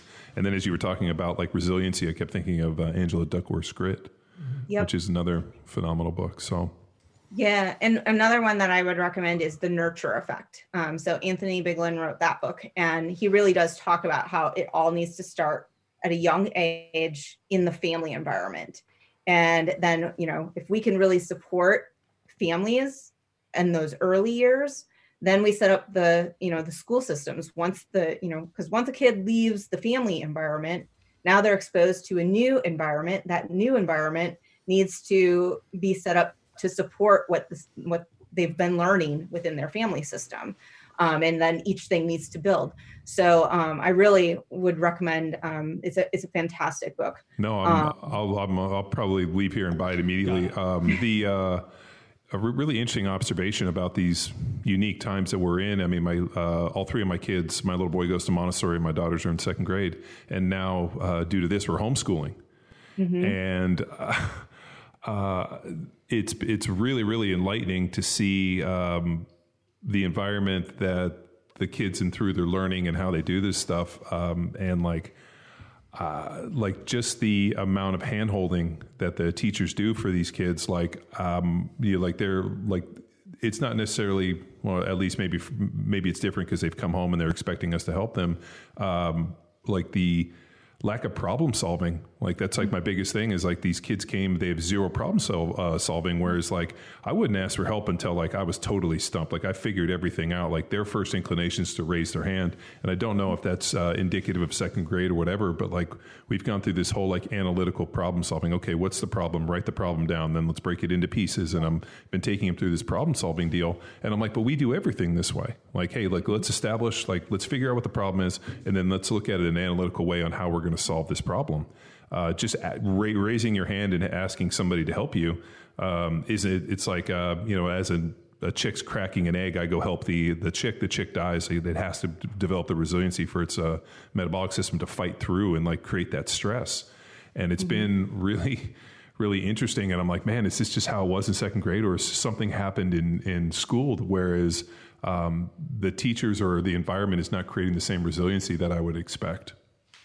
Yeah, well, and I think you know that that's always something that's piqued my interest too, um, because our you know stu- students and and us in general, we have at, at our fingertips, we can plug in like, how do I do this? Um, you Yeah, know, yeah. uh, like sometimes my response, you know, when I'm asked a certain question is, well, like Google it. um like you have the resources available um and and you know But you like, remember a time before, for a lot of other things. But What's you that? remember a time before Google, yes. like where where like if you either had to physically call somebody or I had to go to the Mm-hmm. library to look it up and I was I was talking to the kids about like we didn't have access to this. There was like four channels that sucked.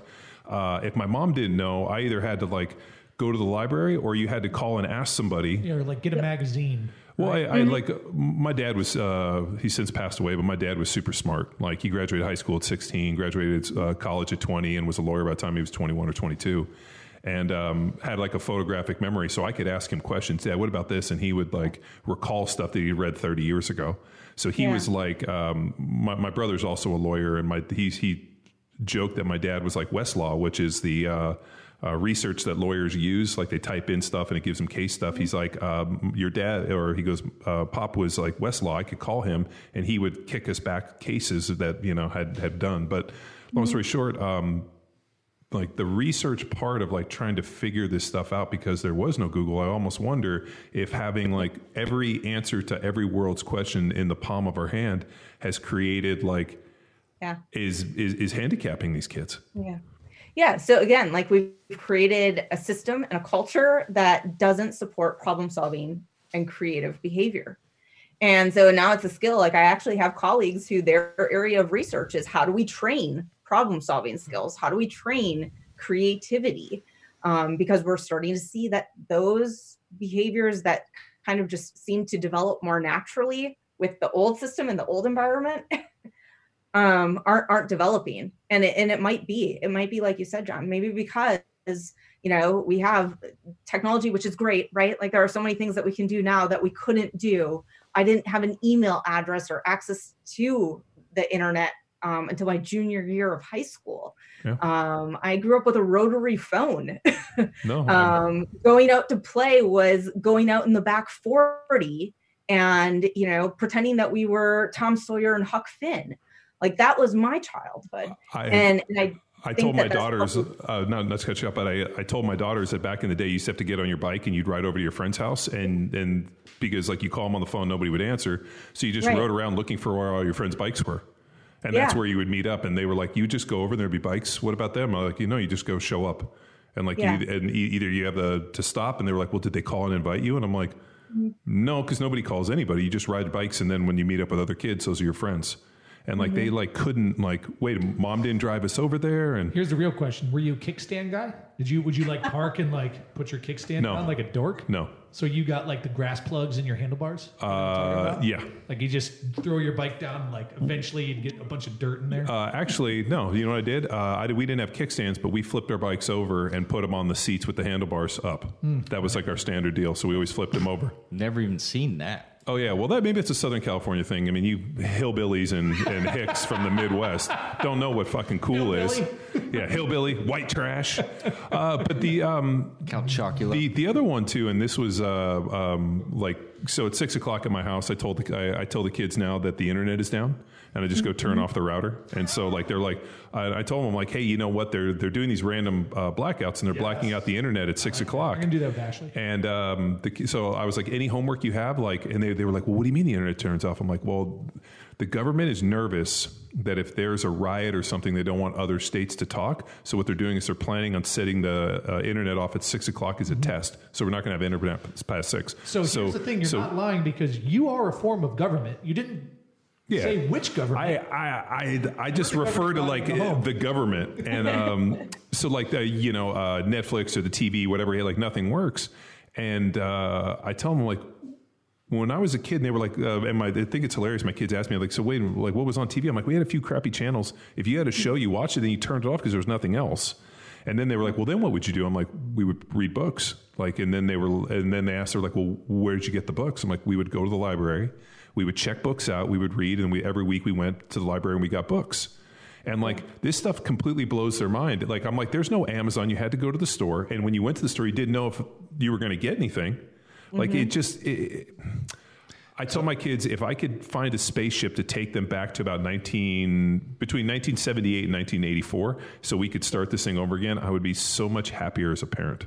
Julie, here's a question: Is mm-hmm. So, taking what John said, I'm going to call that, for lack of a better term, manipulation. But What? is it more beneficial to manipulate your kids into a behavior or model a behavior? Objection. First of all- first That of all- leading. first He's of all- leading the guest. He's not a parent.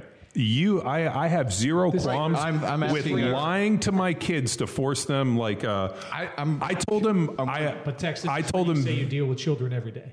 I deal with Jill, Julie, I deal with children every day.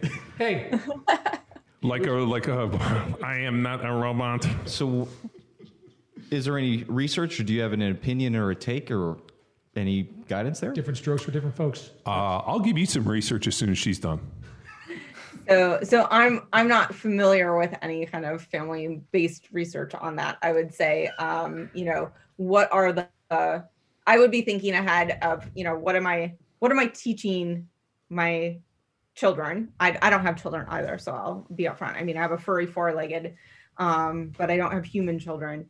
Um, and you know, so I think just thinking about your children are going to be observing you and what you're doing, and they're going to see how this works um, you know like you're setting up you're setting up a simulated environment where they don't have access to those things um, you know so i think it's a mo- more a matter of how are you how are you relaying the intention or the purpose of what you're doing to your children? Are you going to ta- tell them you know really what is going on? Um, and you know, are you going to use it as a learning opportunity? If you're you know kind of using this as you know later on you're going to tell them that really no like i shut off the internet um, but this is why i did it so that you would you know engage in other activities that that we don't need the internet for. Um, and and why that's why that's helpful why that's useful um, to them. Um, i like to think of it because you know manipulation comes up a lot in my field. Like one of the kind of like myths the myths myths misconceptions um, about individuals who are trained in the field of behavior analysis is that we are manipulating behavior. Um, I like to think of it as we are behavior change agents. We are helping facilitate um, behavior, and I we really it are. molding. What's that? I call it molding. Sure. like molding in some ways, it could it could be molding, right? So like you know, um, you know, I would you know, and there are a number of of techniques that we can use. So um, modeling is one that we use a lot. Um, we ha- we have what we call behavioral skills training. BST is a technique that we use a lot. Starts out with instruction, with modeling. Um, then there's this rehearsal or practice phase, um, and then there's feedback. Um, you know, but, but one of the ways that we learn, and especially you know from very early age, is by watching what our parents do, and what happens as a result of the things that our parents do. So, you know, I think back now at things that I wasn't a big fan of my father for doing, because my father didn't serve in the military, but man, you would think that he probably did. Um, and at the time, I didn't like his approach, but I could see, and, and really what I didn't like is that he just followed through with, you know, you know, here, here are, here's the rule, here's the consequence for not following the rule.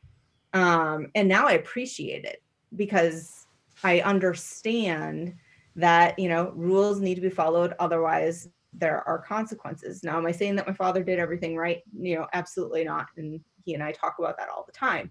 Um, but he did, you know, kind of help me see that now when I'm an instructor in a classroom, I have policies, right? So my students get this like 20 page syllabus at the beginning of the semester, and it has all the policies, including my policy on late assignments. I'm one of those jerk professors who like, if it's late, it's late, like too bad. Um, because what I see myself doing, and especially if I'm teaching a class in, in behavior analysis, um, but I see my role is preparing my students for the real world. Is Amen. their future boss going to be okay with handing in assignments, projects late? Mhm. Probably not. So if I, I would be setting them up to fail if I accept assignments late. And I know that there are, you know, teachers, um, there are other professors at collegiate level who would not share my opinion. Um, and I and I know that there are high school teachers who would not share my opinion. Like you get it done, you get credit. um, but you know i set that up and and i had i had a student question me on it i you know the year that i was going up for tenure i had a student say you know i handed it in like five minutes after the the due date um, or after the deadline. And um, you know and i had to worry like was now my tenure going to be online?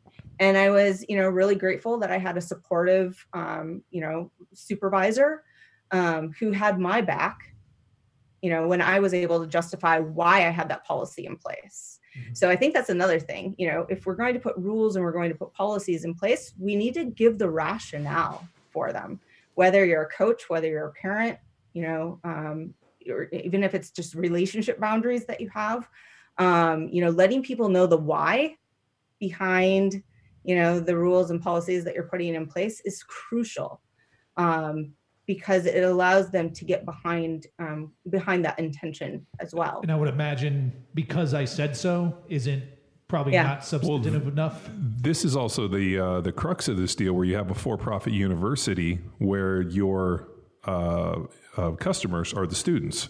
Mm-hmm. And they're they're paying you for this not only this education but these grades so that they can you know amass some GPA to be able to go on and do other things.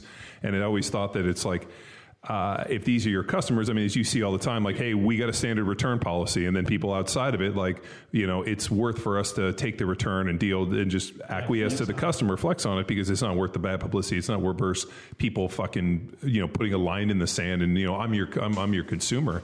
So that's why I always thought like uh, the failure of public education was basically making for-profit centers. I'm like, if these were all nonprofits and like weren't running as like you know to, for these endowments or whatnot, I thought, uh, and I think that's probably the death of public education.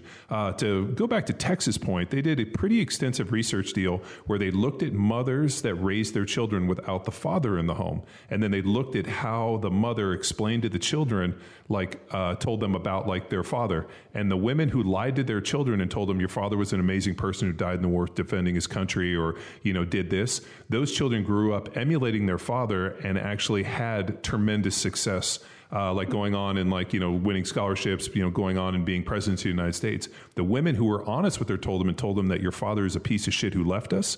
Those kids were not nearly as successful as growing up, and they actually theorized it was better to have a father not in the home whose mother told the children a lie about what a great person he was than to have a father to have the mother be honest or have a poor father figure in the household. Is that a form of modeling? Creating a representation to aspire to? Yeah. Hundred percent. Like I, I have, um, and you like I did this. I told my kids they were allergic to gluten. right. Uh, my one daughter is, um, and we knew it as a baby. I mean, it was like a dramatic difference in like you know the number two. So I just told all my kids just be, so that she was never kind of put within a situation. So like they'll like be like, oh, does that have gluten in it? I'm like, you know, you guys are allergic. Then they'll figure it out at some point. Uh, but uh, like it's just easier for me to tell them that they're all gluten free so that I don't have to create any like division amongst it like oh so and so gets this and this and my wife has just held the line on it.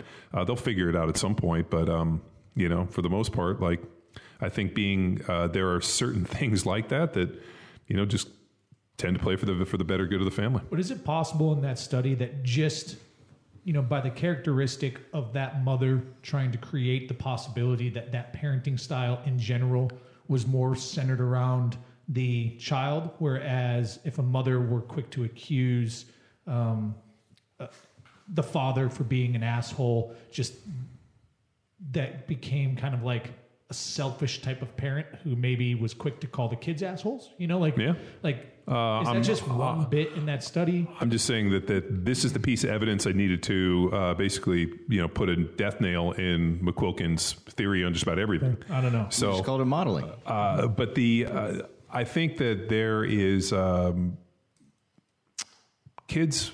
Let me think. Like because, like, uh, and I've told Luke this comment. Like, um, people get so stressed out about parenting and my comment to them is like there's really dumb people that have raised no Nobel laureates. There are people that are orders of magnitude dumber than you that have raised successful children. So like mm-hmm. just know that like no parent gets a guidebook. Everybody's just pretending like they know what they're doing right regardless of whether or not you admit it.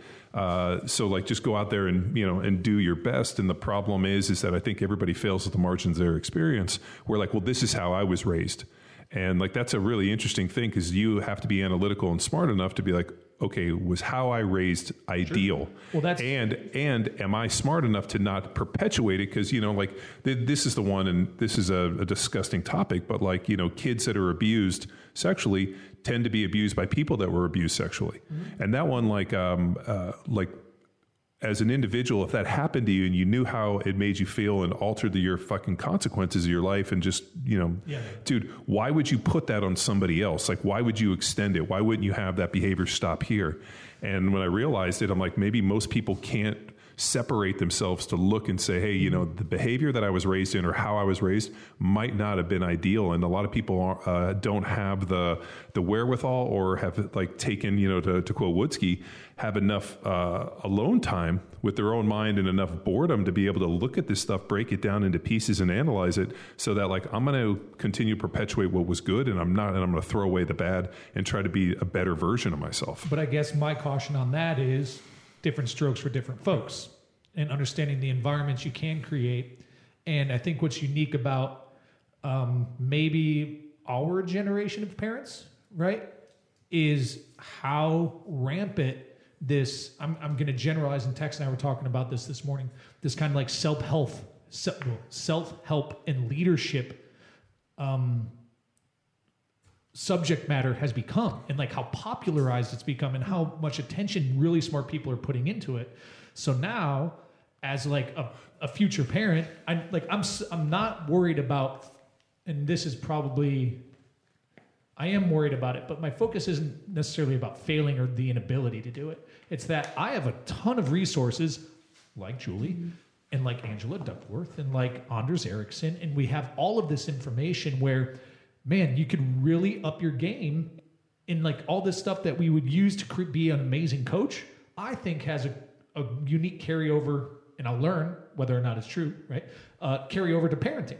But my dad never had any of this literature. You know what I mean? Like, I don't think he ever thought to read Vince Lombardi's book or autobiography like, I'm going to raise my kid. I think parents have taken a dramatically greater interest in their kids within the last 30 or 40 years. Um, I remember, like, I, I talked to my mom, and mom, my mom was like, um, like you guys are so much more into not only being good individuals and good parents and like what are your kids doing than we ever were. My mom's like honestly like you guys would get on your bikes and i'd be like nah they'll come back when they get back. Like i joked that we were raised with like you know like stray dogs almost.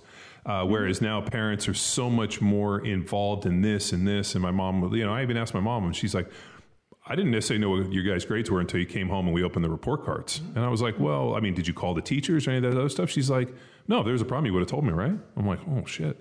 Like, it just was um, dramatically different. And I wonder if, like, they're, you know, whether it's the helicopter parenting that they discuss in uh, Coddling of the American Mind, or if it's just the fact that um, you know the parents have not taught the children resilience, so then they fair they feel like I have to like hold their hand through this whole thing, you know, as because you know I can't have my child fail, which I would actually prefer my children learn failure early than later in life like like we ran into it with uh, with our intern where like he was you know 25 26 and had never failed at anything and i'm like dude you were in your mid 20s graduated from college before you ever felt that you failed or did bad at something But it, like, what's interesting, like that's and Julie, maybe you can give us a little bit, like, maybe if let me know if I'm on like directionally accurate or not. But like, you know, like, there's all sorts of literature within the coaching paradigm about the importance of failure and resiliency and overcoming losses that we like can intuitively map over outside of the coaching space. And I think that maybe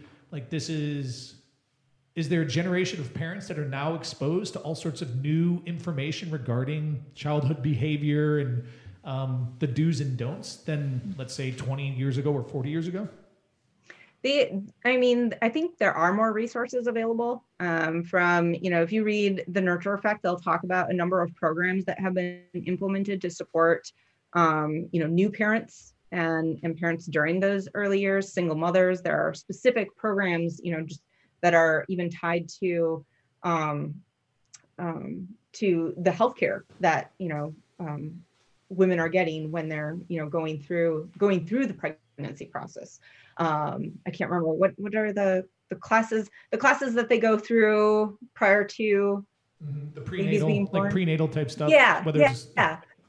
So in talking to to my best friend she said um, i asked her i was like what kind of resources are you getting exposed to? And they actually had some parenting classes where they were given information on you know recognizing and encouraging desire behaviors and how you know what to do when your child is acting out and that sort of thing um, and you know my my best friend um, doesn't have a background in behavior analysis. So when i when she was describing um, the resources that were available to her you know i think some of that is happening but it's not happening on a large enough scale. Mm-hmm. um, and also kind of the missing component is you know uh, there are a lot of resources readily available for the observable behaviors what, what i call our overt behavior. But our covert behavior which are thoughts feelings emotions we don't have as many tools for that. Or you know the folks who are most well versed in um, kind of tackling those issues which i think really stems to this issue of resilience um, you know those those resources that are left for certain professionals.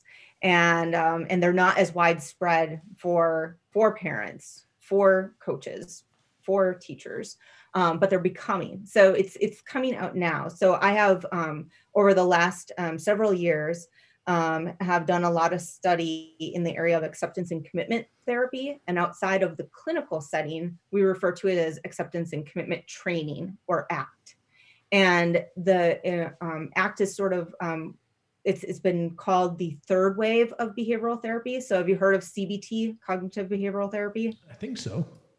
Yeah. So um, so this would be kind of like the the the next step. So everything comes in waves right? So behavior modification behavioral therapy what it was when it first started um, and then cognitive behavioral therapy and um, and now acceptance and commitment therapy. And um, with acceptance and commitment therapy we're trying to promote what we call psychological flexibility um, others have um, called it behavioral flexibility.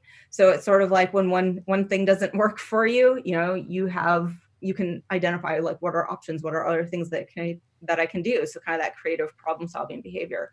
Um, but really, what psychological flexibility means is, you know, when I um, you know kind of notice these uncomfortable thoughts, feelings, emotions, can I like notice them for what they are and stay committed or engage in behaviors that are going to keep me moving toward what is important to me. Um, instead of getting stuck and caught up in those thoughts feelings emotions that are uncomfortable and engage in um, what we would call you know kind of avoidant behaviors kind of these ineffective um, coping strategies. So just as an example you know you're an athlete you get injured right? And um, and now you have to go through rehab. All your teammates are you know still out on the field on the court doing what they you know doing what you want to be doing. And you start to notice feelings of frustration maybe some feelings of anxiety of am i going to be able to return to my sport? Um, and you know instead of engaging in you know supportive teammate behaviors you know being out there cheering your teammates on, maybe you start to withdraw. Maybe you start to slack off on your rehab exercises. Um, so you're getting caught up in all that internal stuff. And instead of engaging in behaviors that move you toward your ultimate goal of returning to sport, now you're engaging in some of these behaviors that are probably going to make it make that return to sport a little bit more difficult. Um, and and so um, so acceptance and commitment therapy really gives us um, a set of strategies and tools that we can use to deal with those internal thoughts, feelings, emotions, sensations, urges um, more effectively. So basically, you know, allows you to do what you want to do in an effective manner um, without getting caught up. It's like um, I tell my students, I don't like public speaking. I was so nervous about coming and talking to you guys this morning um, but I've learned like now I have tools where I can like put anxiety in my pocket. Anxiety can be there with me, and I can still do things that are meaningful to me, that are important to me. And um, and so you know that kind of leads into some other research that I'm doing right now using acceptance and commitment training um, as part of kind of a coaching program for injured athletes to help enhance the rehab um, rehab process, um, so to speak. You know, I don't deal with the physical side of it, but I can help deal with the psychological side of return to sport. Over over email, and I think this is a good time. Over email, you said you were working on a piece of self care during the COVID mm-hmm. pandemic. So, can you bring up the the tips that you're you're putting out there for people? Yeah, so really, um, the piece that I was working on um, was really focused on remote working and remote learning. Um, so it was a piece that I was asked to to do, um, you know, for the for the university, and you know, some of the things um, that I think are relevant to everybody is sort of this. All of a sudden, I have a lack of structure, like um, you know, I'm home, I don't have my normal routines, I'm not going into the office, or like now I'm, you know, supposed to work and I'm supposed to homeschool my kids at the same time. Um, like, how can I still remain productive? And, you know, so one of the things in that instance, um, you know, that I recommend is, you know, trying to create some sense of structure, but still with flexibility because we need to remain flexible during this time because things are changing on us every day. Um, but identify a few key anchors so maybe your anchor is that every morning you're going to have your coffee and you're you know going to do some journaling, do some meditation, whatever it is. But you know that that's going to be the first thing that you do every morning. Um, and I say, you know, try to find an anchor for the beginning of the day, ideally somewhere in the middle of your day and at the end of your day. So having some sort of bedroom routine. Um, I know a colleague of mine who, you know, said like they're still trying to keep like the bed bedtime routine, quote unquote, normal for their kids right now. Um, you know, for me, it's, you know, midday, um, making sure that I get outside for a little bit of time, um, take the dog for a walk. Um, you know, other anchors could be weekly. Maybe it's, you know, themed meal nights with your family or a movie night, um, you know, those types of things. But those anchors will help create some sense of a routine and some sense of normalcy. Um, and then you know kind of using what i said before like engineering your environment to be more productive so when i'm in work mode I'm in my office. There's a note on the door. There's a sign that says like I'm in work mode. Like don't interrupt. Um, this is not a time where you're welcome to just like pop in and say hi. Because believe it or not, the fiance and the dog both do that to me. so um, you know, you know, maybe there's a way of um, minimizing distractions and interruptions. So shutting off the notifications on your phone that are coming in on social media. Um, maintaining those supportive connections so um, my um, my colleagues um, on campus, like we'll get together for virtual like coffee breaks. Um, we also set up virtual kind of um, informal meetings with our graduate students, you know, to kind of mimic some of the things that we would normally do during the course of the semester. Um, I have friends who are organizing virtual happy hours, you know, and, and family meetings and things like that. I, I have friends who are doing game nights over Zoom. So it's amazing the types of things that we can do um, to stay connected with one another. Um, and then just taking breaks throughout the day, um, you know, really kind of checking in because this is where, you know, um, you can identify what are some of those triggers. Like maybe, um, you know, um, you just read an article in your Facebook feed or IG feed and um, and it really and it was triggering for you and now you find yourself being really distracted and unproductive so checking in with yourself identifying what those triggers are so that you can better respond to them um, and you know or just taking a stretch break because i don't know about you guys like all the screen time that we're engaging in these days um, you know it, it um, creates you know eye issues neck um, shoulder issues those sorts of things.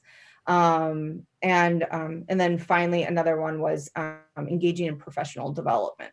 So um, this is big as far as professional self-care. You know now we you know i say you don't have that time because i have a lot of friends who have a long commute. Um, i'm a lucky person. I have like five minute commute commute from uh, my house to campus. But for those with longer commutes that's where they would listen to podcasts. That's where they would you know put on an audiobook. And so they don't have those things that they normally were doing. Um, and so this is a great time. And i know for some of my colleagues who aren't able to continue to work right now so they're doing all of their ceus during this time so those are you know kind of um, you know when we think about self-care it's not just on the personal side it's not just bubble baths and massages and those types of things but it really is you know what are those things to um, you know care for ourselves on a professional level um, as well Nice. And so, so where do, do those fall in any particular spectrum of like you talked about the three waves of kind of behavioral uh, analysis? Do they fall across all of them in certain buckets? Um, I wouldn't say, um, you know, in in all of them, they're really kind of figuring out like how can you make those changes to your environment, um, you know, to support your overall um, well-being. And all of those, like I look at self-care in and of itself. Um, you know, I like to think of it as a value. Um, other people will just say it's a label for a collection of behaviors and um, but when i think of it as if i value self-care then i'm going to identify what are those specific things under that umbrella of self-care that are important to me. So it's important to me to work out. And right now i'm actually without my normal gym just like so many other people. Um, we you know we're lucky to be part of kind of a private co-op gym. So we don't have an extensive home gym um, set up. We actually um, are shipping some stuff from my fiance is from Pennsylvania, and we're shipping some stuff that, that we had left in Pennsylvania um, to Minnesota. Knock on wood, it arrives today, and we'll have barbells and bumpers. But you know, I was trying to figure out how can I do some do some exercise in my basement with the limited little stuff that I do have. And so I have a sturdy pole in the middle of my basement. I took a band, put it around that, put a broomstick. No, it was a mop stick unscrewed it from the mop, put it inside the band, set my bench, and I was doing, you know, seated rows in my basement. Yes, this is a time to be creative. So whenever I think about the things that I can't do, like I can't go to the gym and I can't do my normal workout, I think how can I achieve the same outcome in a different way? Mm-hmm. And I think that's a really great way for us to help kind of reinforce that creative behavior right now and that problem solving behavior anytime you hear somebody say, Oh, I'm so bummed I can't do this. And it's like, well, what can you do? And how can you do it maybe differently? Um, and that that's one of the things I've even been encouraging my students um, to do because right before all of this happened, my students have put together these wonderful behavior change plans for a, a behavior that they had targeted to work on for the rest of the semester and all of a sudden you know life changed and some of them don't have access to the resources that they were going to need um, before all this happened. And so on the fly because i've taught my students kind of some of these strategies from um, acceptance and commitment training um, they're able to utilize that now in this time of uncertainty um, to really think about okay what are the things that are important to me? And what are you know what are the behaviors that i need to engage in in order to keep moving toward those things that are important to me Anything else, Tex? Suppose any actionable takeaways. So, importance of journal or journal writing or any anchors that you feel are great starter kit things that people can begin to implement on their own today. Um, you know, I think journaling is a really great way to help increase self awareness. So anything that you can do to increase self awareness, I think, is um, is going to be really helpful, just so that you can even identify when you're starting to feel anxious, when you're starting um, to feel worried. Um, but you know, there are some really simple um, strategies. Um, they're called grounding strategies or grounding techniques that people can engage in. So um, one is really easy, like you can do it sitting in your chair right now. Um, and it's really just engaging in your senses. So if you were to look around the room and ask yourself, like, what are five things that I can see right now? And then, you know, listen carefully and notice what are, you know, four or five things that I can hear right now. Um, and then think about, you know, what are four or five things that I can feel right now. it might be, you know, feeling the clothing that you're wearing or feeling the chair, you know, on your back, but really engaging those external senses. Um, and, you know, you can do this sit, seated um, in the space that you're at, or I really like to do it while I'm walking. So I go for what I call mindful walks.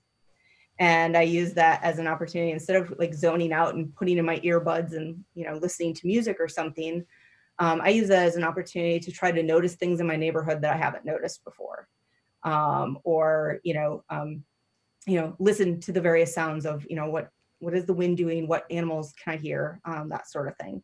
Um, simple mind, mindful breathing is another one, just to take a break, you know, and really focus on you know long inhales and exhales. Um, and that you can, again, do anywhere. Um, and really any activity you can engage in mindfully. So, you know, even while you're cooking, while you're showering, while you're brushing your teeth, like take those boring, monotonous activities that you just kind of do out of habit and, um, and really try to engage in the moment um, with all of your senses while you're um, going through emotions, so to speak. In sense of humor, right? Yes. Is Yes. it important? Is, mm-hmm. so mm-hmm. It's important. So what's the thought on? I'm thinking of all those kind of downtimes. I'm always thinking about I don't know things to do or like how I'm going to tackle something on the plate. So ultimately, you're saying black that out. Just focus on try to get right here, right now. Mm-hmm. Silo every like silo, silo yourself there. And then what's what's the thought on that? Is that is that calming? Is it like a parasympathetic thing? Is there any biology to it, or is it just uh, something to kind of like swing the pendulum the other way to create a little bit of balance?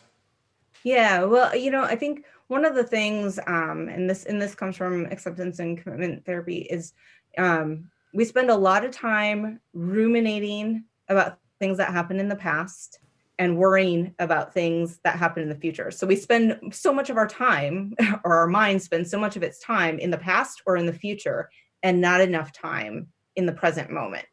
And so those techniques that I was sharing with you about really engaging your sen- senses and being in the here and now, that's really what mindfulness Mhm. is all about.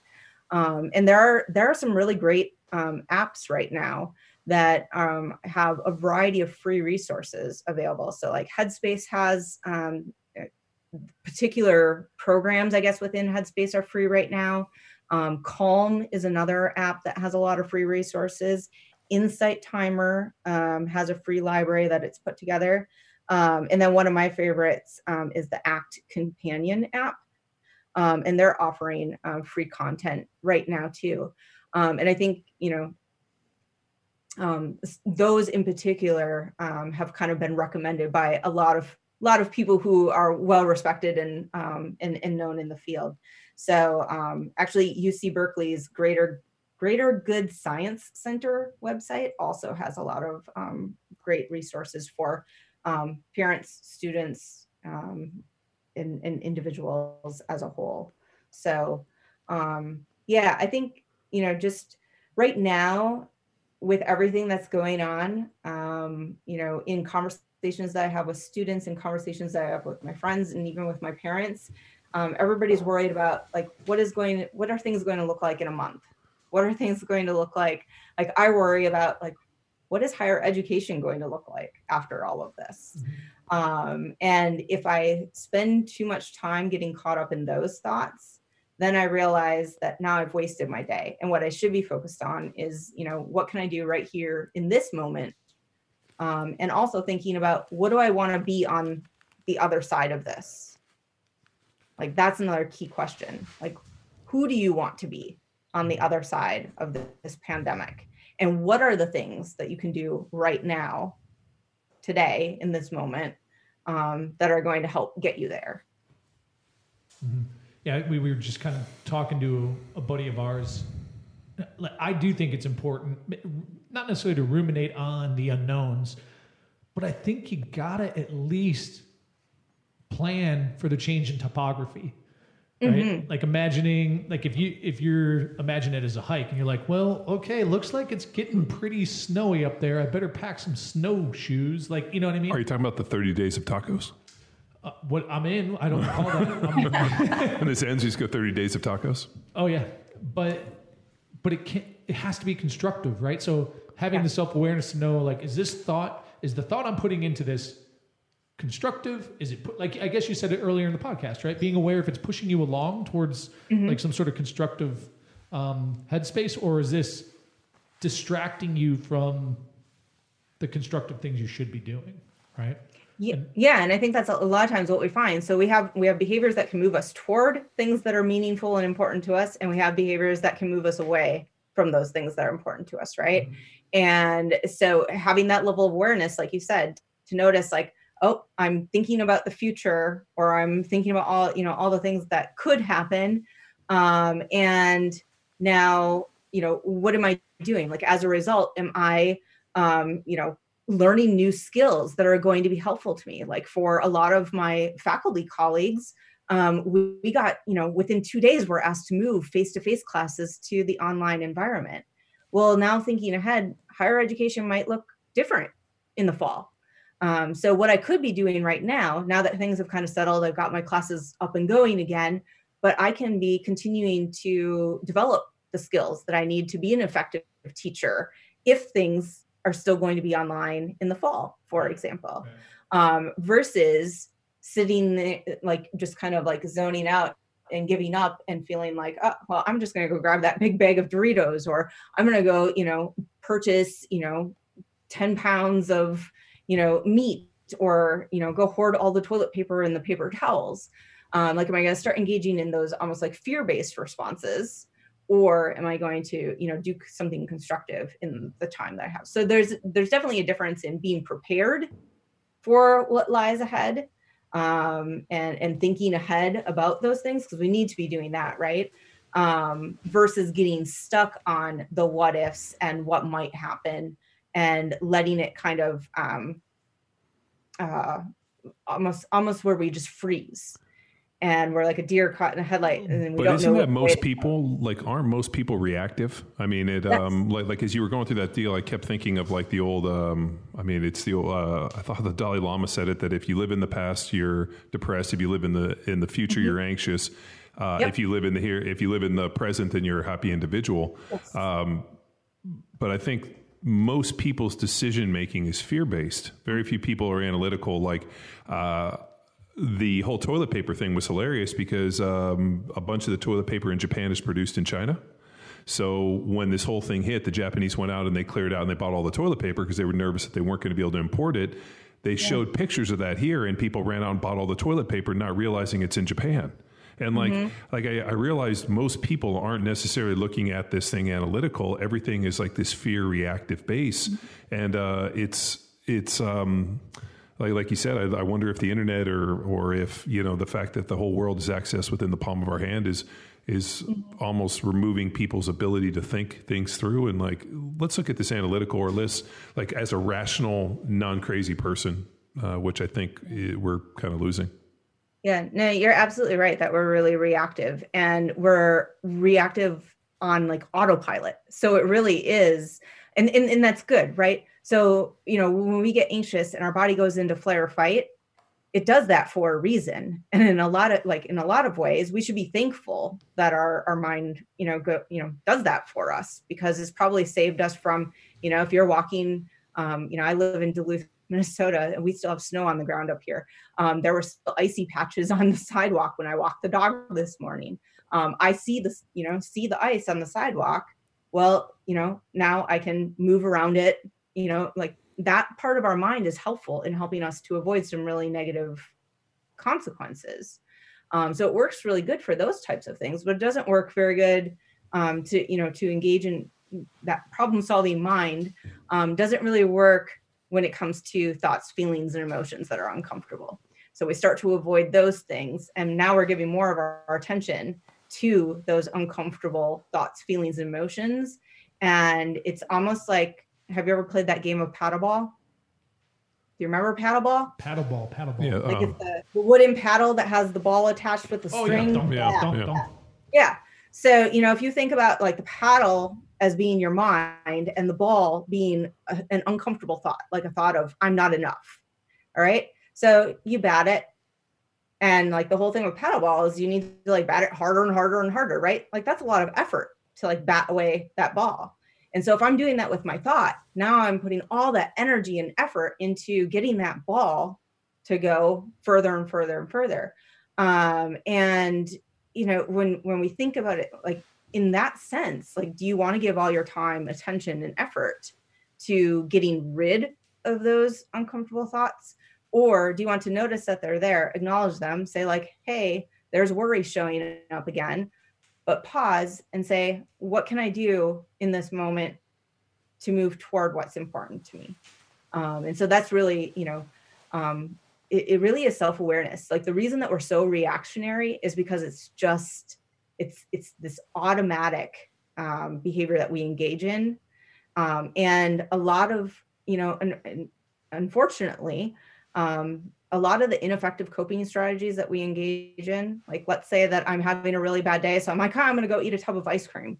Well, in that moment while I'm eating that ice cream, I'm like, this tastes great. And I'm not thinking about that uncomfortable thought. Like maybe it was that, you know, I my boss yelled at me earlier at work today. I'm not thinking about that when I'm in the moment eating my ice cream. I'm thinking about how great this ice cream tastes. But the fact that my boss yelled at me is still there. It's not like I got rid of it, right? Um, and so, you know, now I just engaged in a behavior that really, like, now I'm gonna feel like crap when I go to do my workout later. Um, so it didn't move me toward what's important to me. Um, it was in the short term, though, it was effective because it allowed me to kind of escape for a short period of time from that uncomfortable you know thought that i was having um, or experiencing. And so a lot of times those behaviors that we engage in sort of on autopilot um, you know have short-term positive results because like i mentioned to you if we're engaging in behavior it's because either we're getting something we want or we're avoiding something that we don't want. And i would venture to guess that most people really don't want to experience uncomfortable thoughts, feelings, emotions, or feelings of distress or feelings of worry. Um, and you know, so we just need to be, we need to learn those those skills, and the you know, and we have we have tools um, to more effectively respond to those internal experiences um, that can get us stuck. Um, but we just need to get them out there, and we need you know to you know have help people put them into practice. Because um, once you start putting it into practice um, it you know it becomes more habitual. Um, and you know now um, i know it, it'll probably sound silly but i'll be going throughout my day and i'll be like oh i noticed that i'm having the thought that whatever that thought is. Um, but that simple technique of putting the phrase i noticed that i'm having the thought that I'm frustrated is different than I am frustrated. So it puts a distance between you and that thought that you're having. And now you've created that level of awareness of noticing the thoughts. And you can say, all right, well, I noticed that I'm that I'm frustrated. Um, or I noticed that I'm feeling lazy. That doesn't mean that I'm lazy. That's different than saying I am a lazy, you know, whatever. Um, so those are some of the strategies that we can teach other people to recognize when those things are showing up for them and help them you know to respond effectively and more proactively instead of in that reactive um, nature that will uh, you know take them away from what they really feel is important Sweet. does that make sense Totally. Yeah. the power of words. And we can tie it back to fixing recruiting. So if they're either getting or avoiding, if we're up front and we don't want to manipulate them into, to use that word again, John, to um, coming to our school because they will get playing time, but up front of them is the other five star recruits. If we're up front in the potential that they possess to be a leader or contribute to our team, then it puts them in a position to decide a behavior where they're getting an opportunity to compete, play, or work hard for the chance to X. Julie, where can people go to find some of these tools? I mean, is it like something that you're pushing out on social? Are there is there any sites or journals that you you work with if someone's interested in learning more? Yeah, so actually, um, right now, uh, Russ Harris uh, developed a tool called Face COVID, F A C E COVID. Um, and if you just Google that, you'll you'll come up with it. They, you know, he first just kind of came out with this written analogy, but now there's a whole video on on YouTube. Um, so that's a really great tool. Um, Russ Harris um, is really well known in the acceptance and um, commitment therapy um, arena. He has a book called The Happiness Trap, another one that I would highly recommend.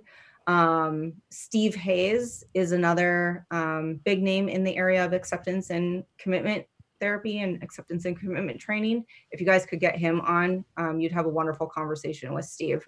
Um, he has a book out right now called A Liberate a Liberated Mind. Um, and that one um, would be another good resource. Um, again, earlier I mentioned some of those uh, mindfulness apps. Um, I the piece that I wrote um, is available. Um, I think I have it linked right now on my IG. Um, so I do try to put um, those relevant resources out on my um, IG account. You can find that at Julie Slowiak PhD. Um, and I can also send you um, that link. I can also send you links to some of the other ones that I talked about, like UC Berkeley's Greater Good Science Center website. Um, New Harbinger is a publisher, and they've published a lot of self-help books and workbooks that are, you know, kind of spanned span a lot of different disciplines within psychology, um, but they've made a lot of their resources uh, freely available right now um, as well. Awesome. Well, thank you for your time. Uh, this was super, super Yeah. informative, super timely. Very enlightening. Um, listeners, get on it. Face COVID among a plethora of other resources. Thank you, Julie, so much for for shedding light on all this stuff. And man, it's a pretty interesting. Like behavior change is an interesting thing, and it doesn't seem easy. I guess always moving, constantly evolving. So, uh, kudos to you and, and your colleagues for continuing to hammer this thing. Thank you. No, thank you for the opportunity to talk with you guys uh, this this morning, this afternoon, and um, you know, if there are if, if there's anything else that I can do, any resources that I can provide, um, please let me know. Um, and you know, you you have my email. Um, and for listeners, um, you can email me at injewelcoaching at gmail.com. It's I N J E W E L coaching at g at gmail.com. Um, and I'm happy to forward out resources to whoever would like them. Cool. Awesome. Thank you. Yeah, we'll we'll have to touch base once your your findings and research are complete. Complete. Yeah. Mm-hmm. And thank you, Power Athlete Nation, for listening to another episode of the Premier Podcast in strength and, and- and conditioning. Ding. That's echo. We're doing and now. You want in on that? Thank you, Julie. Bye-bye. Thank you.